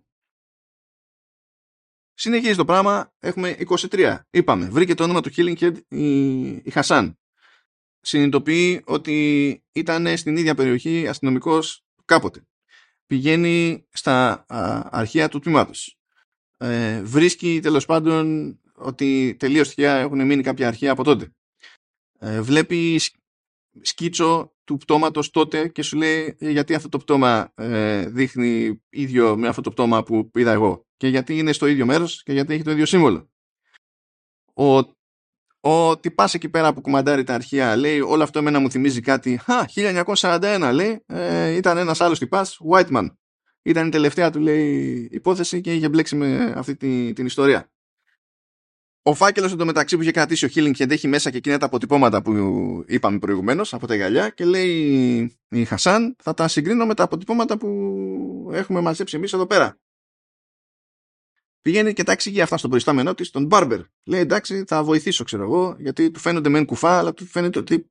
Δηλαδή υπάρχουν και ομοιότητες, κάτι να κάνουμε εδώ. Εντάξει. Μαθαίνουν ότι τότε ήταν ύποπτος κάποιος Τζούλιαν Χάρκερ. Ε, ο Μάνιξ επανέρχεται και σφίγγεται εκεί πέρα πάλι με δικηγόρους. Εντάξει, ο μικρός ο Μάνιξ, ο έφηβος λέμε τώρα εδώ πέρα, 2023. Ε, η Χασάν πηγαίνει στο λεγόμενο Harker House, μπουκάρει μέσα αντικανονικά, κάνει και μια διαρρηξούλα όπως συμβαίνει στην, ε, στην ανθρωπότητα και βρίσκει άλλο ένα βινίλιο εκεί που αναφέρει τη Maplewood του 2053. Δεν έχει ιδέα τι σημαίνει αυτό. Εμφανίζεται όμως ο, ο πατέρας Μόρλι και λέει ήξερα ότι θα έρθεις. είναι η ώρα να δεις την αλήθεια και να πιστέψεις κι εσύ και πηγαίνει και ε, τις δείχνει κάτι δεξαμενές όπου έχουν στην ουσία πο, πολλές εκδοχές του ίδιου πτώματος. Και τρελαίνεται η Χασάν. Λέει επίσης ότι ο Ελάιας λέει κάποια στιγμή πεθαίνει λέει, με τύψεις. Ε, πεθαίνει προσπαθώντας να αλλάξει τα πράγματα κτλ. Και, και εγώ ως θεωτός του πατέρας αισθάνομαι άσχημα που δεν κατάφερα να τον βοηθήσω καλύτερα και περισσότερο κτλ. Δεν τα γουστάρει όλα αυτά η Χασάν, οπότε καταλήγει κλειδωμένη σε ένα δωμάτιο και ο Μόρλι την κάνει 2053.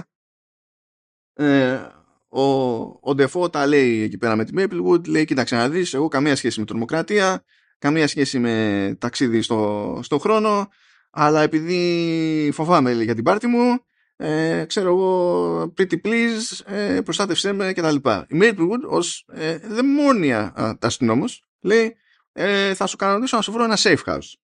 Πράγμα που είναι ε, ε, συνθηματικό για το ε, άρα θα σε βάλω σπίτι μου. Τελείως στοιχεία αρχίζουν τα κρασιά, τελείως στοιχεία ξεκινάει το φλερτάκι, τελείως στοιχεία mm. έρχεται η, η, η, η, γειτόνισσα εκεί πέρα πάλι και κάτι αειδής για τη γάτα. Τέλος πάντων, ε, το δίδυμο εκεί πέρα, το τουο τρογοπίνει, περνάει η ώρα, κάνουν κάτι φιλοσοφική συζητήσει περί ελεύθερης βούλησης και το κατά πόσο υφίσταται ή αν είμαστε όλοι εξηλωμένοι σε μια αλληλουχία γεγονότων που ορίζεται από παράγοντες που ξεπερνούν τέλος πάντων τον δικό μας έλεγχο κτλ. Εκείνη προσπαθεί η σειρά, προσπαθεί. Απλά μετά ξεχνιέται. Ναι. Λέει ο Ντεφό μισό, πεταχτώ λίγο τουαλετίτσα και πετάγεται πιο έξω την τουαλετίτσα, το βάζει στα πόδια, η Maple το παίρνει χαμπάρι, τον κυνηγάει, τον φτάνει, περνάει χειροπέδες ε, εκείνος συνεχίζει και ορίεται από εκεί που δεν ξέρει τίποτα από Chapel Perilous. Λέει Chapel Perilous λέει, δεν είναι τρομοκράτες και αυτό και pretty please listen to me και ό,τι να είναι. Και εμφανίζεται η γειτόνισσα με τις γάτες και ρίχνει μία με taser στη Maplewood και βλέπουμε ότι όλοι αυτοί συνεργαζόντουσαν στην ουσία και η γειτόνισσα ήταν χωστή. Τι κάνανε, βίντεο σε YouTube; Ξέρω τι άλλο κάνανε. Να την παίρνουν τέλος πάντων. Είπες εκεί ότι ήταν σε πλάνο σπίτι και παράγαν με taser. Έτσι δεν γίνεται στη σύγχρονη εποχή στο, στο YouTube. Δεν έχω παρατηρήσει. Είναι, πρέπει να είναι σε γωνιές του YouTube που δεν επισκέπτομαι. Ναι, αλλά είναι γωνιέ του YouTube τους οποίους μετά τους καλεί το εσουρού. Α, ε, ε, εμένα μου φτάνει, μου φτάνει να βλέπω την κλίση του εσουρού. Είναι αρκετό, αρκετή διασκέδαση για μένα αυτό. Ε, Αναστενάζει για το Χαγιάτε. Ε, και για πιο πριν. Ε, ε, αναστενάζω για την κατάδια μας. Και γιατί σε πιάσε αυτό σήμερα τώρα; Ε, είμαι άνεργος, δεν ξέρω τι να κάνω. Τι άνεργος, ρε, κακιώσει, να το πεις στον κόσμο για να σε λυπηθεί και κοροϊδεύεις τον κόσμο τώρα. Εντάξει, είναι... I am between jobs. Ναι, ναι, εντάξει. Linux, man μου, θα πονέσει τώρα πάλι. Γιατί δεν ξέρω. Πραγματικά με, με Linux τι, τι θα κάνω. Είναι σαν να παίρνω πάλι τα, τα παλιά τα κινητά, τα Nokia, τα 3310. Μας ακούει κανένας Linux, αυτός και αν θα σου ρίξει μπουρλότο. Δηλαδή δεν θα προλάβει ποτέ κανένας fan του Tekken να σε πλησιάσει. Είναι... Ε, αλλά εντάξει, θα το μάθω και αυτό. Είχα ε, καλύτερο ή χειρότερο, το, το είχα συνηθίσει τώρα το Mac που και αυτό μου πήρε ένα μικρό διάστημα να το συνηθίσω, ε, τώρα θα συνηθίσω και το, και το Linux. Εκτός άμα του τη βαρέσει πάλι, κάνω κανένα update και ξέρω εγώ αποφασίσει να σταματήσει να δουλεύει η οθόνη. ε, ποιος το χρειάζεται. Ξέρεις ποιο είναι το καλύτερο; Λοιπόν, ξέρω ότι είναι ένας ε, dev ο οποίος μας ακούει. Ναι. Λοιπόν, έχω, δηλαδή θυμάμαι ακόμη μια ιστορία που μου είχε πει από Linuxάδες που τη λατρεύω αυτή την ιστορία σε κάποια φάση είχε πει you know what, γιατί να πληρώνω Windows licenses από τη στιγμή που αυτό που κάνω δεν απαιτεί Windows γενικά. Άντε για, θα το γυρίσω σε Linux. Και νομίζω ότι είχε κάνει πείραμα με Ubuntu με τη λογική ρε παιδί μου ότι σε σχέση με άλλες εκδοχές του τότε ήταν ξέρεις πιο user friendly ας το πούμε έτσι. Είναι, είναι, καλά τα λέει. Και σε κάποια φάση, δηλαδή χρησιμοποιεί το mail client ξέρω εγώ, που έχει το Ubuntu και ήθελε να αλλάξει μέγεθος γραμματοσυράς και δεν έβλεπε πουθενά να υπάρχει Τώρα μπορεί να υπάρχει, έτσι, μιλάμε για χρόνια πριν. Ε, δεν έβλεπε πουθενά να υπάρχει επιλογή για να αλλάξει μέθοδο γραμματοσύρα. Και κάνει το λάθος να πάει στο, σε φόρουμ με λινουξάδε και να πει ρε παιδιά έτσι και έτσι και ε, το εύρος των απαντήσεων είναι και το ποιος ο λόγος να αλλάξεις μέθοδο γραμματοσύρα. Πήγαινε από εκεί που ήταν το ένα άκρο και το άλλο είναι ε, άμα, κάνει, άμα γράψεις αυτό τον κώδικα έτσι και έτσι και έτσι και έτσι και έτσι, και έτσι τότε μπορείς να το κάνεις. Και λέει, ε, ε, φιλαράκι, εγώ θέλω να κάνω τη δουλειά μου. Δεν θέλω να, να γράψω custom code για να αλλάζω γραμματο, ε, μέγεθος γραμματοσύρας στο mail client. Δεν έχει σημασία να ξέρω, σημασία γιατί δεν υπάρχει μία λογική στο να πρέπει να το κάνω εγώ αυτό για, για τη φάση. Δηλαδή θέλω να κάνω δουλειά. Ναι, ναι, όχι. Εγώ, κοίταξε να δεις. Εγώ η αλήθεια είμαι άνθρωπος ο οποίος αγαπάει να τα κάνει από το μηδέn. Δηλαδή για να φτιάξω ριζότο ξεκινάω εκτρέφοντας ε, τα βόδια με τα οποία θα οργώσω τον οριζόνα. Αλλά κάπου απλά θέλεις να κάνεις τη δουλειά σου. Δηλαδή είναι... Τα Linux μου θυμίζει πολλές φορές, ξέρεις, λες και είσαι στρατιώτης στο πρώτο παγκόσμιο πόλεμο και πρέπει να ανοίγω μία τρύπα, να χέζω μέσα και μετά να τα καθαρίσω. Υπάρχει αποχητευτικό σύστημα για κάποιο λόγο. Ή το τέτοιο, πώς γέμιζε, έβαζες βόλη στο, στο τουφέκι το 16ο αιώνα. ναι, αλλά τέλος πάντων. When, uh, when in Rome, θα κάτσω να το φάω, θα τα βρω. Στο κάτω κάτω της γραφής μπορεί να είναι και πολύ καλύτερα από ό,τι ξέρεις, περιμένω. Εντάξει, μα δεν είναι. Κοίτα, δεν είναι ότι το Linux δεν έχει λόγο ύπαρξης. Δεν, δεν λέμε αυτό. Απλά δεν λέω, δηλαδή, ό,τι κουσούρια και να έχει το κάθε distro ή ιδιαιτερότητες, ξέρω εγώ, και κάποιες ταιριάζουν σε έναν χρήστη, δεν ταιριάζουν σε έναν άλλο χρήστη. Ε, νομίζω ότι το πιο κουλό πράγμα στο Linux είναι η hardcore κοινότητα του Linux. Είναι, δηλαδή, δεν, αισθάνεσαι ότι δεν, μπορείς, δεν μιλάς με humans. δεν ναι. μπορείς να Εντάξει, αυτοί είναι πολλοί από αυτούς, όπως πολλοί τέτοιου είδους άνθρωποι, είναι ε, είναι fanatics. Ξέρεις, purists και όλα αυτά. Είναι elitist jerks, όπως και να το κάνεις. Και εκτός ελαχίστων περιπτώσεων, όπου ο άλλος προσφέρει τόσα πολλά πράγματα στην εταιρεία, περισσότερες εταιρείες τους μασάνουν και τους φτύνουν αυτούς. Οι οποίοι είναι, ξέρεις, έτσι απόλυτοι σου λένε έτσι είναι, αυτό είναι, δεν, δεν μπορείς να κάνεις κάτι άλλο και είναι, είναι κουραστική να δουλεύεις μαζί τους. Ε, όχι τους συγκεκριμένους Linux Αυτό ναι, λες για το στυλ. Το... Mm, αυτό το, το είδος των ανθρώπων. Γενικά. Και δεν είναι πολύ σπάνιο.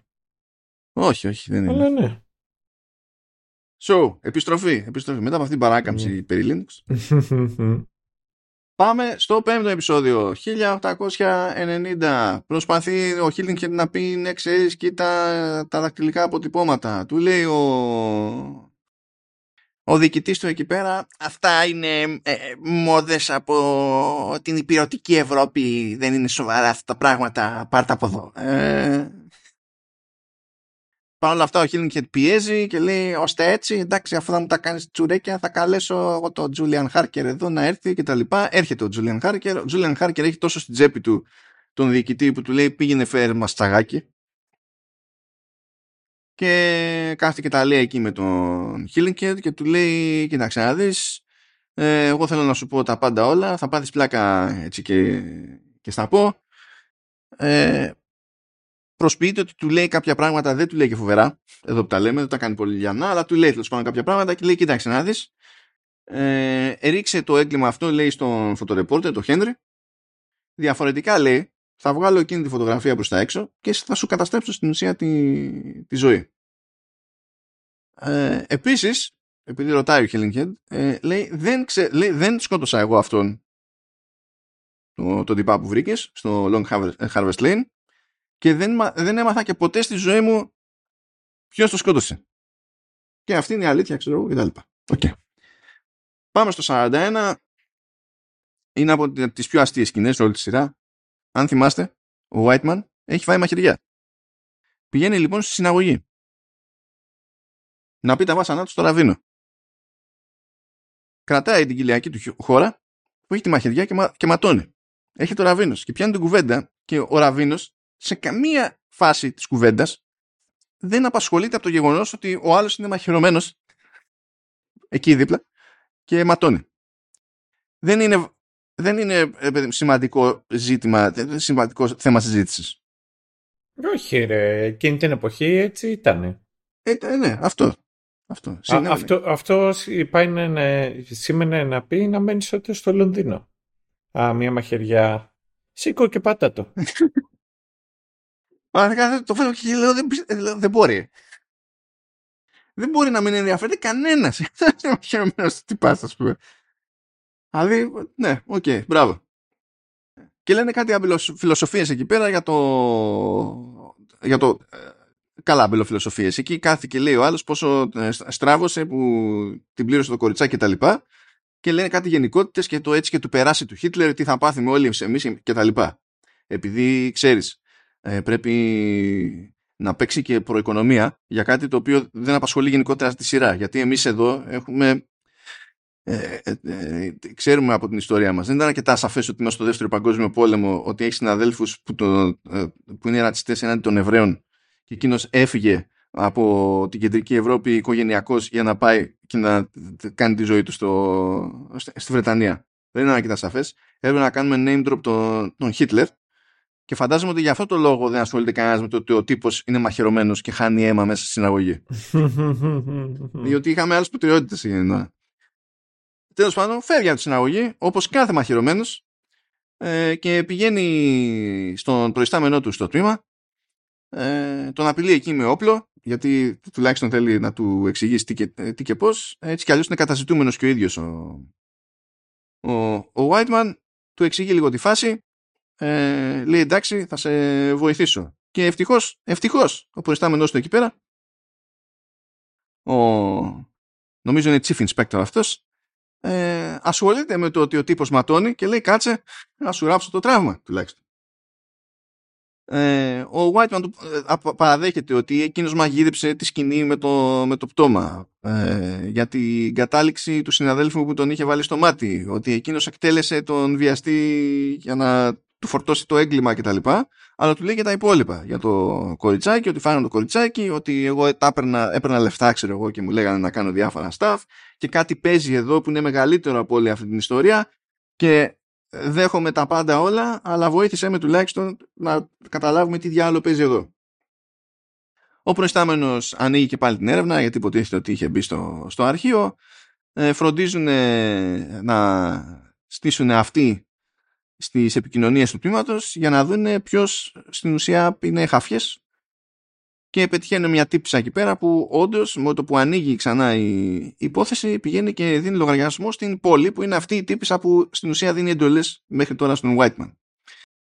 Τα παίρνουν κρανίο, πηγαίνουν στη τράπεζα Harker Co. Πετυχαίνουν την, την πόλη που υποτίθεται ότι είναι managing director. Ξεκινάει εκεί πέρα Σαματά ο Whiteman, την μαζεύει, τη δένει, αφήνει μια σφαίρα στη θαλάμη, λέει πάρα πολύ ωραία. Ρουλέτα θα το παίξουμε εδώ, θα σου κάνω ερωτήσεις. Κάθε φορά που θα λες λάκια, θα τραβάω σκανδάλι. Ε, τα ξερνάει πάνω κάτω τέτοια. Παραδέχεται δηλαδή ότι σκότωσε το κοριτσάκι και τα λοιπά, το δηλητηρίασε η πόλη και κάτι τέτοια. Ε, αλλά έχει μείνει μία σφαίρα στη θαλάμη, δηλαδή επόμενη, το επόμενο κλικ είναι γεια. Αλλά σκάει ο προϊστάμενος του προϊσταμένου ε, συλλαμβάνει και τους δύο. Μάλλον ψέματα έρχεται ο προϊστάμενος του και συλλαμβάνει και τους δύο σε εκείνη τη φάση αλλά έρχεται ο προϊστάμενος του προϊσταμένου ο chief of police. Έχω ξεχάσει ποιο, πώς είναι ο όρος τώρα στη Βρετανική αστυνομία ε, αλλά anyway ε, βγάζει τις χειροπέδες από την πόλη ε, σκοτώνει τον προϊστάμενο του Whiteman μαθαίνουμε ότι η πόλη είναι η μάνα του Οπότε ο πακέτο είναι και αυτός τεχνικός της οικογένειας. Οπότε ναι. 2023 έχουμε αφήσει την Χασάν κλειδωμένη σε ένα δωμάτιο. Έρχονται οι αστυνομικοί, την μαζεύουν. Ωστόσο έχουν εξαφανιστεί τα, τα πτώματα. Έχει εξαφανιστεί ο Μόρλι. Ε, παίρνει αποτελέσματα για τα αποτυπώματα του 1890 και ε, ταιριάζουν. Και όχι πακέτο. Γιατί αυτό δεν βγάζει νόημα κανονικά τα λέει στον έφηβο Ελάια. Ο Ελάια δεν έχει ιδέα για όλα αυτά, δεν του λένε τίποτα. Για να βρει κάποια έξτρα πληροφορία, γιατί για τα αποτυπώματα, ποιος ξέρει. Λέει Χασάν, θα προσπαθήσω να βρω τη μάνα σου που είναι πρώην πρεζάκι. Τη βρίσκει. Είναι η μάνα και κάθε και κλαίγεται εκεί για το πώς ήταν η ζωή της και πώς άφησε το γιο της και, το, και τον έδωσε και όλη αυτή η ιστορία τέλος πάντων, είναι μονταρισμένη μαλακοδό, αλλά τουλάχιστον οδηγεί κάπου. Γιατί φτάνει να μας πει ότι ο πρώην μου λέει ε, είχε λεφτά, ήταν από οικογένεια με τραπεζίτες, ξέρω εγώ, και ο, ο παππούς του λέει ε, λεγόταν ε, Χάρκερ. Και λες κάτσε, όπα, τι Χάρκερ. Έχω, πήγα, πήγαμε στο Harker House Mm. προηγουμένως. Ε, όταν ε, είχαμε τους Μόρλις και τον Ελάια στο τμήμα ε, η- το δικηγορικό γραφείο ήταν ε, Harker. Τι, what; Ε, αλλά λέει ε, δεν κράτησε το όνομα λέει αυτό ε, πήρε λέει το επώνυμο της μάνας Barber και Barber είναι ο προϊστάμενος Χασάν στην αστυνομία και φάση uh-oh. Ε, φεύγει καρφί η Χασάν πηγαίνει στο σπίτι του Barber και βρίσκει ένα δίσκο βινίλιο εκεί πέρα και ένα κλειδί και ο δίσκος αυτός υποτίθεται ότι προορίζεται για εκείνη ε, τον ακούει και λέει κιόλας. Γιατί βλέπουμε, το, βλέπουμε το- στα τελευταία του τον Ηλάιας, στα ξέρω εγώ 90 χρονών, τι διάλογο είναι, που είναι στην ουσία τεχνικός στο 1941 πια, που γράφει αυτό το βινίλιο, ηχο- κάνει την ηχογράφηση και λέει κάτι γενικότητες εκεί και λέει ότι τέλος πάντων θα συναντηθούμε σίγουρα ξανά κτλ. 2053 Τσάπελ Πέριλους, είπαμε. Σύρανε τη Maplewood εκεί πέρα. Ντεφό και οι άλλοι γειτόνισσα, η Λόρνα. Και στα, στο αρχηγείο μας περιμένει η γυρεότερη Χασάν. Έχει επιβιώσει μέχρι στιγμής και αρχίζει και εξηγεί πράγματα στη Maplewood. Λέει ότι το πτώμα έχει βρεθεί πολλές φορές. ε, Ο Ηλάιας Μάνιξ που είναι εδώ Commander in Chief είναι εκείνος που πάτησε το κομβίο για το boom. Λέει κοίταξε να δεις time travel. Ο Μάνιξ θέλει να επιστρέψει λέει στο 1890 και να στήσει στην ουσία μια αίρεση ε, και παύλα οργάνωση που αυτή φροντίζει να διαμορφωθούν τα γεγονότα έτσι ώστε να σκάσει τον Μπομπέτο το 2023 διότι έτσι έχει την ευκαιρία να ανελιχθεί ο Ηλάιας Μάνιξ και να στήσει την κοινωνία της όπως την έχει στήσει τώρα κτλ. Ε, υπάρχει και ένα βινίλιο που είναι αυτό που έχει κρατήσει η, η Χασάν ε, αλλά στην ουσία ε, το ζήτημα ήταν ε, να πασάρει σε Maplewood και λέει τέλος πάντων δεν μας πιστεύεις, δεν κάνεις, δεν δείχνεις πάμε θα σου δείξουμε μια συσκευή πάμε λέει στο The Throat και είναι το, στην ουσία είναι η, η, η μηχανή του χρόνου που και καλά Μμμ. όταν πας κοντά α, ε, όταν μπει στη μηχανή του χρόνου υποτίθεται ότι ως ύλη πας σε τρία αντίτυπα που το, κα- δηλαδή πώς να σου πω είσαι εσύ του τώρα και σκάνε δύο αντίτυπα τα οποία ε, υπάρχουν παράλληλα αλλά σε χρονικές αποστάσεις που εισαπέχουν από το παρόν σου. Δηλαδή, αν είναι, ξέρω εγώ, ένα χρόνο μετά, το ένα θα είναι ένα χρόνο μετά, το άλλο θα είναι ένα χρόνο πριν. Αν είναι τρεις μέρες μετά, θα είναι τρεις μέρες μετά και τρεις μέρες πριν. Πηγαίνει κάπως έτσι. Δεν έχει κανένας καμία εξήγηση ε, για το πώς προκύπτει αυτό το Όχι, ζήτημα. αυτό βόλευε, ναι. Ναι, και μου αρέσει και το άλλο. Λέγεται The Throat. Γιατί, because. Πού ξέρεις τι, Μέγκο; Ποιο είναι το πρόβλημά σου; Δηλαδή, πρώτα απ' όλα ήταν χαμένη ευκαιρία για κάποιο είδους αστείο με Deep Throat. ναι. Δεν ξέρω. Δεν ξέρω, ίσως το κόμικ το εξηγεί καλύτερα. Δεν ξέρω, δεν ξέρω κι εγώ. Πάντως σίγουρα δεν το εξηγεί, όχι καλύτερα, δεν το εξηγεί καθόλου η σειρά. Είναι, το λέμε έτσι, γιατί, γιατί το λέμε έτσι. Μας ακούγεται γάμα. Ε, πηγαίνει στο δείχνουν, τη εξηγούν περισσότερα από αυτά που έχουμε εξηγήσει ήδη εμείς. Λέει, κοίταξε να δεις, όλο αυτό είναι μια λούπα. Πρέπει να σπάσουμε τη λούπα.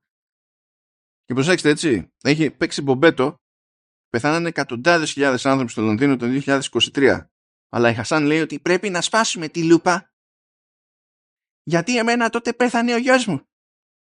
Που ναι, ναι, προφανώς είναι ένα δράμα. Αλλά seriously.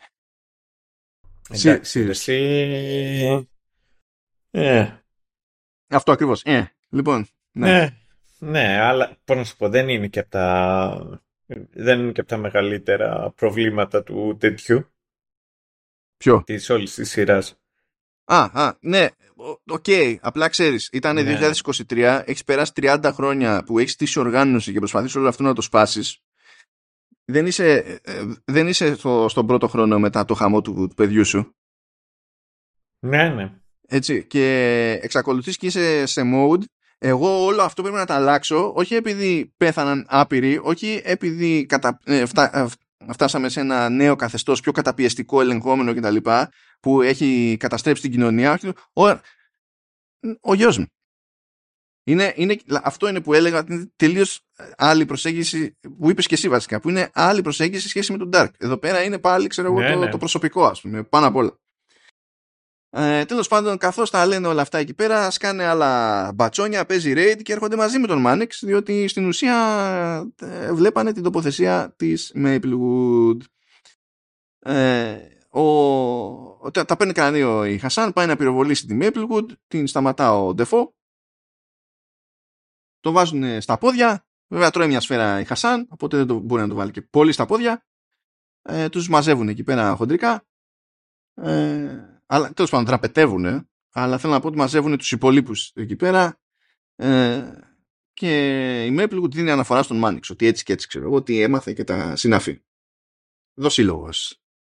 Κλασικά Maplewood. Η οποία Maplewood, δηλαδή η, η κοπέλα Ισραηλινή που παίζει, δηλαδή πρέπει να είναι max 1,42 ξέρω εγώ. δηλαδή είναι, κάνει τόσο, ό,τι πλάνο για να τις κάνουν, κάνει μπαμ ότι είναι και από το γνωστό ρητό είναι μόνο το μίλκο. Αλλά είναι καλή, παίζει καλά. Όχι, είναι καλή. Αυτή είναι καλή. Όχι, δεν έχω πρόβλημα. Ναι, ναι, να σου πω ναι. κάτι. Δεν έχω κάποιο σοβαρό πρόβλημα με τους ηθοποιούς. Αυτό καλά το λέμε, το πιάνουμε μετά, μα είναι το αυτός τώρα. Ναι, ναι. Πάμε γιατί είμαστε κάτι φορά. Έκτο, Healing Head, 1890. Πηγαίνει στο Henry, του λέει: Κοίταξε να δεις. Ο, ο Χάρκερ μου είπε αυτό και αυτό και μου είπε να χρεώσω εσένα, να σε παγιδεύσω. Και κοίταξε να δεις, θα το κάνω, διότι διαφορετικά θα καταστραφεί η οικογένειά μου. Ε, αλλά ήρθα να σε προειδοποιήσω, βάλτο στα πόδια. Δεν, δεν μπορώ. Ο Χένρι λέει: Έλα μαζί μου. Όχι, δεν μπορώ γιατί έτσι και τα λοιπά πηγαίνει, γράφει και μια, ένα γράμμα, μια επιστολή, ο Χίλινγκ βλέπουμε ότι την υπογράφει, πηγαίνει και την παραδίδει, ο προϊστάμενο του είναι ικανοποιημένος, λέει επιτέλους κλείνει αυτή η υπόθεση, πηγαίνει σπίτι, πηγαίνει στη, στη σύζυγο, ε, είναι εκεί παγωμένη η φάση, του, της εξηγεί ότι κοίταξε να δεις, έχουν παίξει κάτι αμόρια εκεί πέρα, είναι αυτό με το φωτορεπόρτερ, ε, ξενερώνει η σύζυγος, τα κλασικά. Ήταν όλο αυτό που έχουμε περάσει μαζί ήταν αλήθεια, ήταν ψέμα, τι διάλογο ήταν. Όχι, λέει, είναι το ίδιο αλήθεια και τα μεν και τα δε για μένα, τα εννοούσα όλα κτλ. Στείνει αυτή η πόλη, ακούει τα διάφορα, σκάνε μπάτσι στη, στην πόρτα, χτυπάνε, μπαίνουν μέσα, γιατί στην ουσία αυτό που υπέγραψε ο άλλος δεν ήταν το, η χρέωση στο Χένρι, ήταν η χρέωση στην πάρτη του. Για τέλος πάντων να γλιτώσει τον Χένρι και τον μαζεύουν 1941 βλέπουμε τον γυραιό Elias Mannix, τον κατάκητο Elias Mannix να ετοιμάζει τα βινίλια εκεί που έχει μοιράσει σε διάφορα σημεία του timeline. Ε, βλέπουμε επίσης τον γιο του, τον Hayden ε, να προσπαθεί να φέρει με το μέρος του τον Whiteman του στυλ play along και σε κάνουμε και διοικητή από αύριο και τι έγινε ας πούμε και ό,τι να είναι το έχουμε του δείχνει εντωμεταξύ και το πτώμα από το 1890 για να καταλάβει ότι εδώ παίζει, είσαι σε ένα παιχνίδι που δεν έχεις κατανοήσει, γίνονται staff εδώ, είναι μεγαλύτερα από σένα.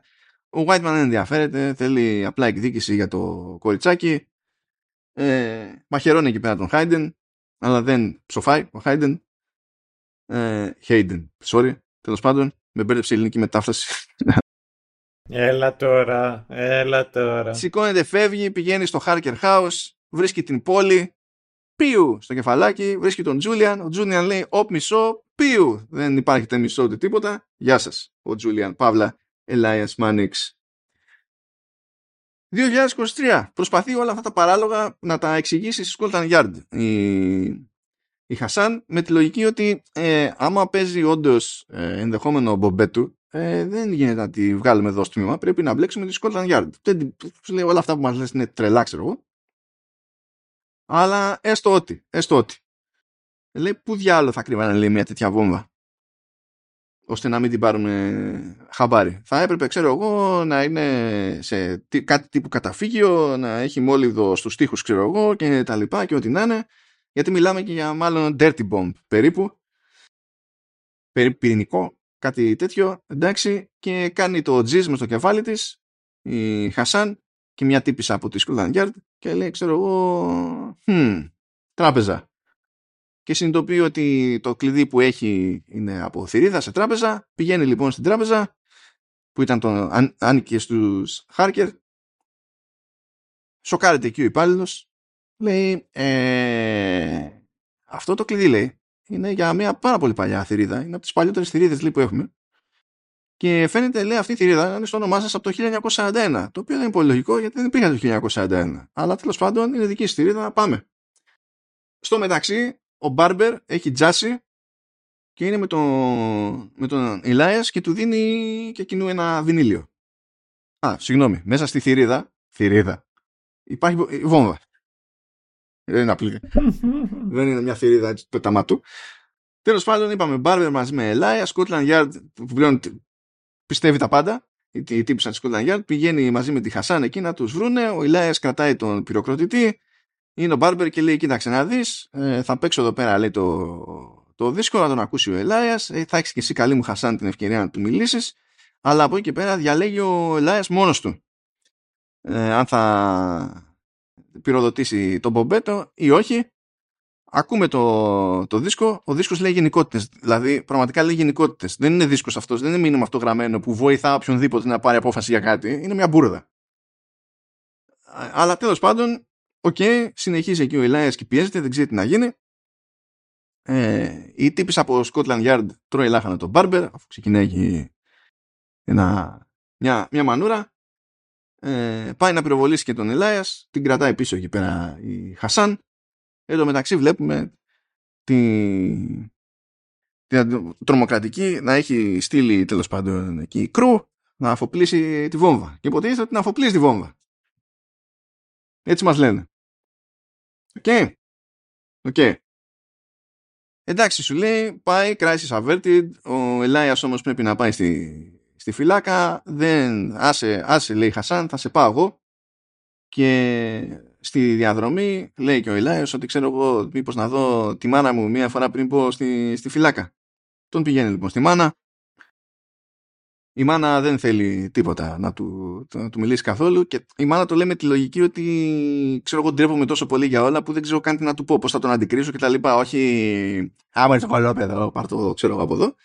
Αλλά όλο αυτό το μήνυμα δεν φτάνει στον Ηλάια. Ο Ηλάια τα παίρνει κρανίο, βγάζει από την τσέπη ένα χαρτάκι που γράφει ένα τηλεφωνικό αριθμό.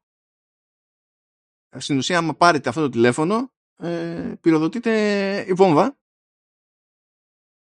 Εναλλακτικά. Δεν ξέρω τι ο αφοπλισμός ήταν εκείνος που απλά αφήνει άλλο τρόπο ε, ε πυροδότησης ανέπαφο και λειτουργεί. Ναι, δηλαδή, okay. ναι και εξ Ναι. Και υποτίθεται ότι τόσο θύχτηκε που δεν ήθελε να, δει, να τον δει η μάνα ο, ο Ελάιας, τόσο θύχτηκε που επειδή του λέγανε όλοι συνέχεια No you are loved, no you are loved, no you are loved είναι θα το πατήσω το κουμπί, θα το, θα, θα το σκάσω το πομπέτο διότι μου έχουν πει ότι θα με αγαπούν και θέλω να μάθω πώς είναι να με αγαπούν. Λες ούτε, ούτε η εφηβεία δεν σε σώζει. Ούτε η εφηβεία. 2053 είπαμε The Throat ο Μάνιξ σου λέει ωραία θα περάσω και θα ταξιδέψω στο χρόνο. Λέει στη Maplewood κοίταξε να δεις εγώ έσκασα τον Μπομπέτο και θα το κάνω πάλι. You know what; I'm gonna do it again. Πάει να περάσει ε, τρώει από ε, από Χασάν μια σφαίρα στο πόδι ρίχνει στη Χασάν, την πετυχαίνει εκεί πέρα πάλι, πιάνει και απειλεί τον Ντεφό και λέει κοίταξε να δεις, άνοιξε την πύλη για το 1889. Λέει στη Maplewood, τώρα φεύγω, κάνε εσύ κουμάντα, no worries. Και λέει κάτι επίσης αμπελοφιλοσοφίες ότι εκείνη η βόμβα πήρε πράγματα από τους ανθρώπους, στέρισε πράγματα από τους ανθρώπους, αλλά τους δόρισε κιόλας. Είναι η κατάλληλη στιγμή γι' αυτά ε, η, η αλλαγή λέει δεν είναι κάτι που αναζητάς. Ε, είναι όμως αυτό που φοβάσαι. OK. Okay. Τέλος πάντων Maplewood πηγαίνει με τα νερά του ο Μάνιξ όντως ταξιδεύει ο Ντεφό πάει να τον ακολουθήσει για να τον σταματήσει και η Maplewood πηγαίνει και είναι εκείνη που τον πυροβολεί και τον βρίσκει στο μάτι η σφαίρα. Αλλά εκεί που πάει να συμβεί όλο αυτό πριν φάει τη σφαίρα τη γυρνάει και της λέει catch me if you can και τα λοιπά τρώει τη σφαίρα, εμφανίζεται και το τατού στο, ε, στον καρπό και από εδώ πάνε και οι άλλοι και βλέπουμε 1889 να ξυπνάει γυμνός ο Μάνικ στο Long Harvest Lane λαβωμένος, επειδή τον βρήκε εκείνη η σφαίρα στο γόνατο και ταιριάζει και το ότι βλέπουμε τον Τζούλιαν Χάρκερ υποτίθεται στο timeline να είναι με μπαστούνι κτλ. Και, και έχει και εκείνο το σύμβολο στο καρπό και ενθουσιάζεται γιατί καταλαβαίνει ότι όντως πέτυχε το ταξίδι. Και στο πρώτο τελευταίο επεισόδιο είναι πιο μαζεμένα τα πράγματα από την άποψη ότι βλέπουν το 1889 και 1890 ε, πώς κάνει τη ζωή του ο Elias Μάνιξ ως Julian Harker που πηγαίνει, παρουσιάζεται ως γιος της μαμάς Harker εκείνη καταλαβαίνει ότι παίζει δούλεμα του λέει τι θέλεις ξέρω εγώ τα λεφτά μου; Και λέει δεν θέλω τίποτα λέει, δεν θέλω. εγώ λέει θα, σου βγα... θα φροντίσω και θα βγάλουμε άπειρα λεφτά μην σε νοιάζει λέει καθόλου ε, απλά θέλω, αν, αν μπορείς, να μου σταθείς ως μάνα, να με αγαπήσεις σαν μάνα και θα φτιάξουμε οικογένεια και θα παντρευτώ και θα κάνουμε παιδί και θα είμαστε έτσι και τα λοιπά. Περιμένει εντωμεταξύ μερικές μέρες μετά να σκάσει ο, ο Ντεφό στο Long Harvest Lane που αν θυμάστε γι' αυτό ήταν εκεί και, το, και τον φωτογράφησε ο άλλος και φαινόταν η αντανάκλαση στο, ε, στο παράθυρο και, και τα λοιπά. Και το βλέπουμε ότι αρχίζει και παρακολουθεί από τότε το Healing Head γιατί ξέρει ότι παίζει κάποιο ρόλο και το Henry ε, ξεκινάει να αρχίζει να, να φλερτάρει με την πόλη διότι υποτίθεται ότι ήταν στο πρόγραμμα να την κυνηγήσει την κόρη του, του Healing Head. Ε, της προσφέρει και δουλειά. Φτάνουμε μετά στα γρήγορα στη φάση που ε, η αστυνομία συλλαμβάνει τον Healing Head η πόλη ως κόρη του Healing Head ζητά τη βοήθεια του Χάρκερ. Ο Χάρκερ Παύλα Μάνιξ ε, κανονίζει εκεί με τους αστυνομικούς καθώς μεταφέρεται στη φυλάκα ο Χίλινγκχεντ να κάνει μια στάση να τα πούνε. Ζητάει το χέρι της κόρης του άλλος τρελαίνεται ας πούμε τελείως. Και μετά ο συνοδός του αστυνομικός πηγαίνει και τον πνίγει και τάχα μου αυτοκτονία επιστρέφει και ο Τζούλιαν Παύλα Ηλάιας εκεί στην πόλη να μοιραστεί τα νέα συγκλονίζεται η άλλη, περνάει ο καιρός, παντρεύονται, μένει έγκυος, γεννάει. Όταν γεννάει, ε, πηγαίνει και της λέει και ότι να είναι εδώ έχουμε μια οργάνωση και τα λοιπά και θα είσαι σημαντικό, σημαντική φιγούρα στην οργάνωση. Της δείχνουν εκεί πέρα το συντηρημένο πτώμα του, του Ντεφό. Λέει κάτι μπαρούφες εκεί ο, ο Ηλάιας ότι ε, σκοπός μας είναι να διατηρήσουμε τα μυστικά αυτού του πτώματος που είναι, λέει, είναι ταξιδιώτης, κάτι μπουρδες. Και μας λέει και το son, ε, son begets father, father begets son, ώστε σε περίπτωση που δεν το έχετε καταλάβει, γενικά, ε, α, της λέει κιόλας ότι είμαι ο Ηλάιας και τα λοιπά, σε περίπτωση που δεν έχετε καταλάβει, είναι ότι ο, ο Ηλάιας ε, είναι πρόγονος του Ηλάιας και είναι μια κλεισιλούπα όλη αυτή η φάση. Ναι, ναι. Είμαι ο παππούς μου. Είμαι ο παππούς μου. Είναι ο παππούς. 41 βλέπουμε πάλι τον Ηλάες να γράφει ποτέ το τελευταίο δίσκο πριν σκάσει ο Whiteman και του την ανάψει. Και βλέπουμε τον Whiteman να καταλήγει, να καταδικάζεται και να τον κρεμάνε για αυτή τη φάση. 2053 βλέπουμε την Maplewood, παίρνει προαγωγή, προσπαθεί αυτή να δώσει αναφορά legit για το τι παίχτηκε, δεν ενδιαφέρεται καθόλου η πολιτική ηγεσία στο μηντιακό το τοπίο λένε ότι ο Elias Μάνιξ θυσιάστηκε για να κατατροποθεί το Chapel Perilous και κάτι τέτοιες χαζομάρες. Η Χασάν επιστρέφει στο, στον Half Bro που έχει και εκείνος μοιράζεται την ανάλογη αναπηρία αλλά δεν ήθελε να συνεργαστεί με το σύστημα. Ναι. Ε, Step Bro, ναι, sorry. Ναι, θετός. Ναι. What are you doing there, Step Bro? Ναι. Και βλέπουμε ότι εκεί πέρα έχει στείλει και τη Χασάν την τραυματισμένη για να αναρρώσει. Και τα παίρνει κρανίο η Χασάν και τι πηγές και έκανες και έτσι δεν θα πάρω ποτέ πίσω το, πίσω το γιο μου. Και λες, πότε σταματάει αυτό το αστείο. Τέλος πάντων, η Maplewood ως ε, εκείνη την ώρα είναι φωνής της λογικής και λέει: Κοριτσάκι Χασάν, να σου εξηγήσω, δεν είσαι η μόνη που έχεις χάσει πράγματα σε αυτή τη ζωή. Δεν είσαι η μόνη που χρειάστηκε να υποφέρεις. Δεν είσαι η μόνη που έχεις περάσει μαρτύριο. Ξεκολλά λίγο το μυαλό σου. Αλλά τέλος πάντων, και εγώ μετανιώνω τις επιλογές που έκανα.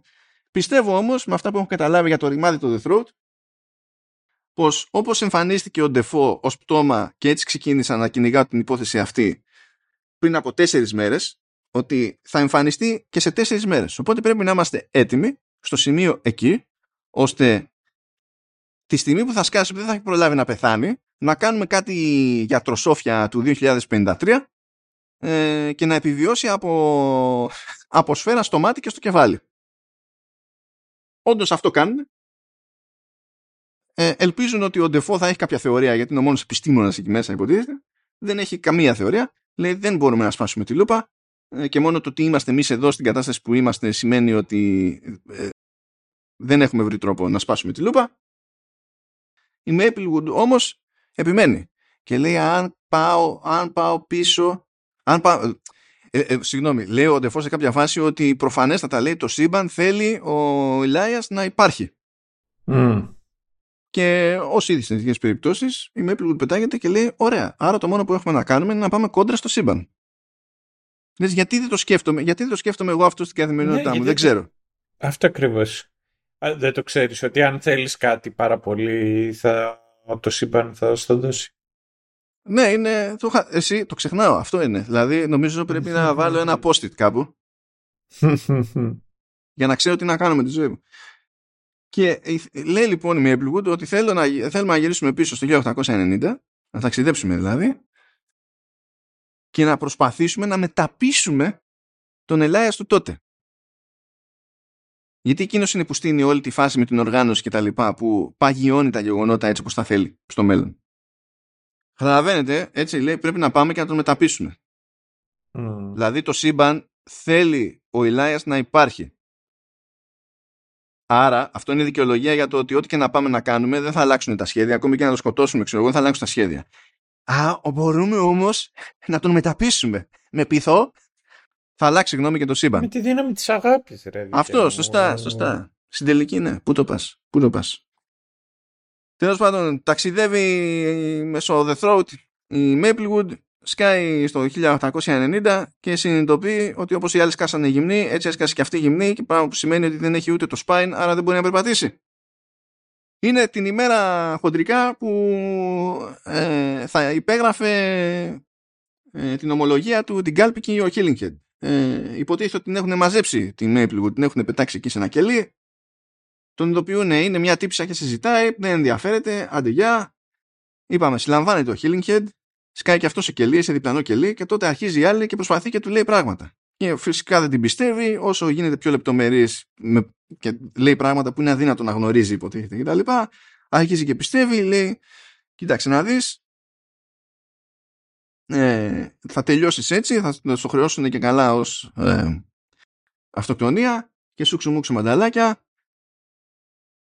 Κάνε κάτι.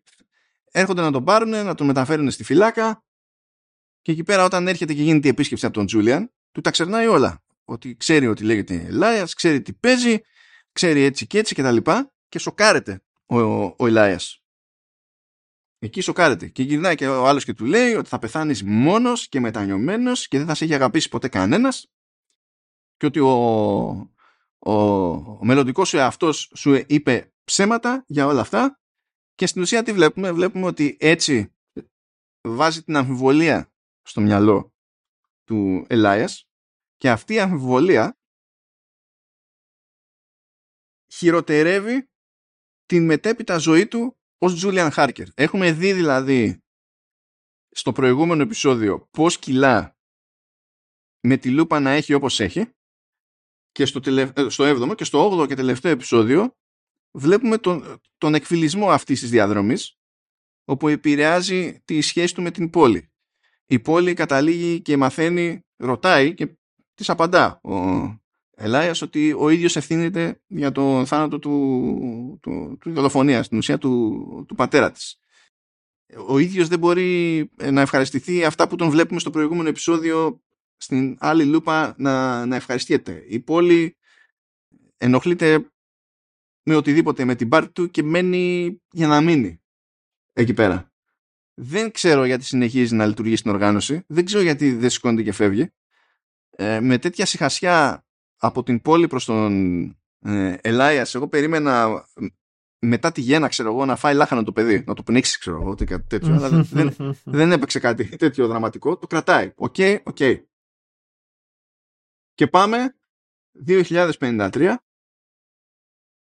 ο Ντεφό που έχει μείνει με τη Χασάν έχει φύγει με Maplewood έτσι έχει ταξιδέψει. Λέει για να είμαστε εμείς ακόμη εδώ δεν έχει λειτουργήσει το πράγμα.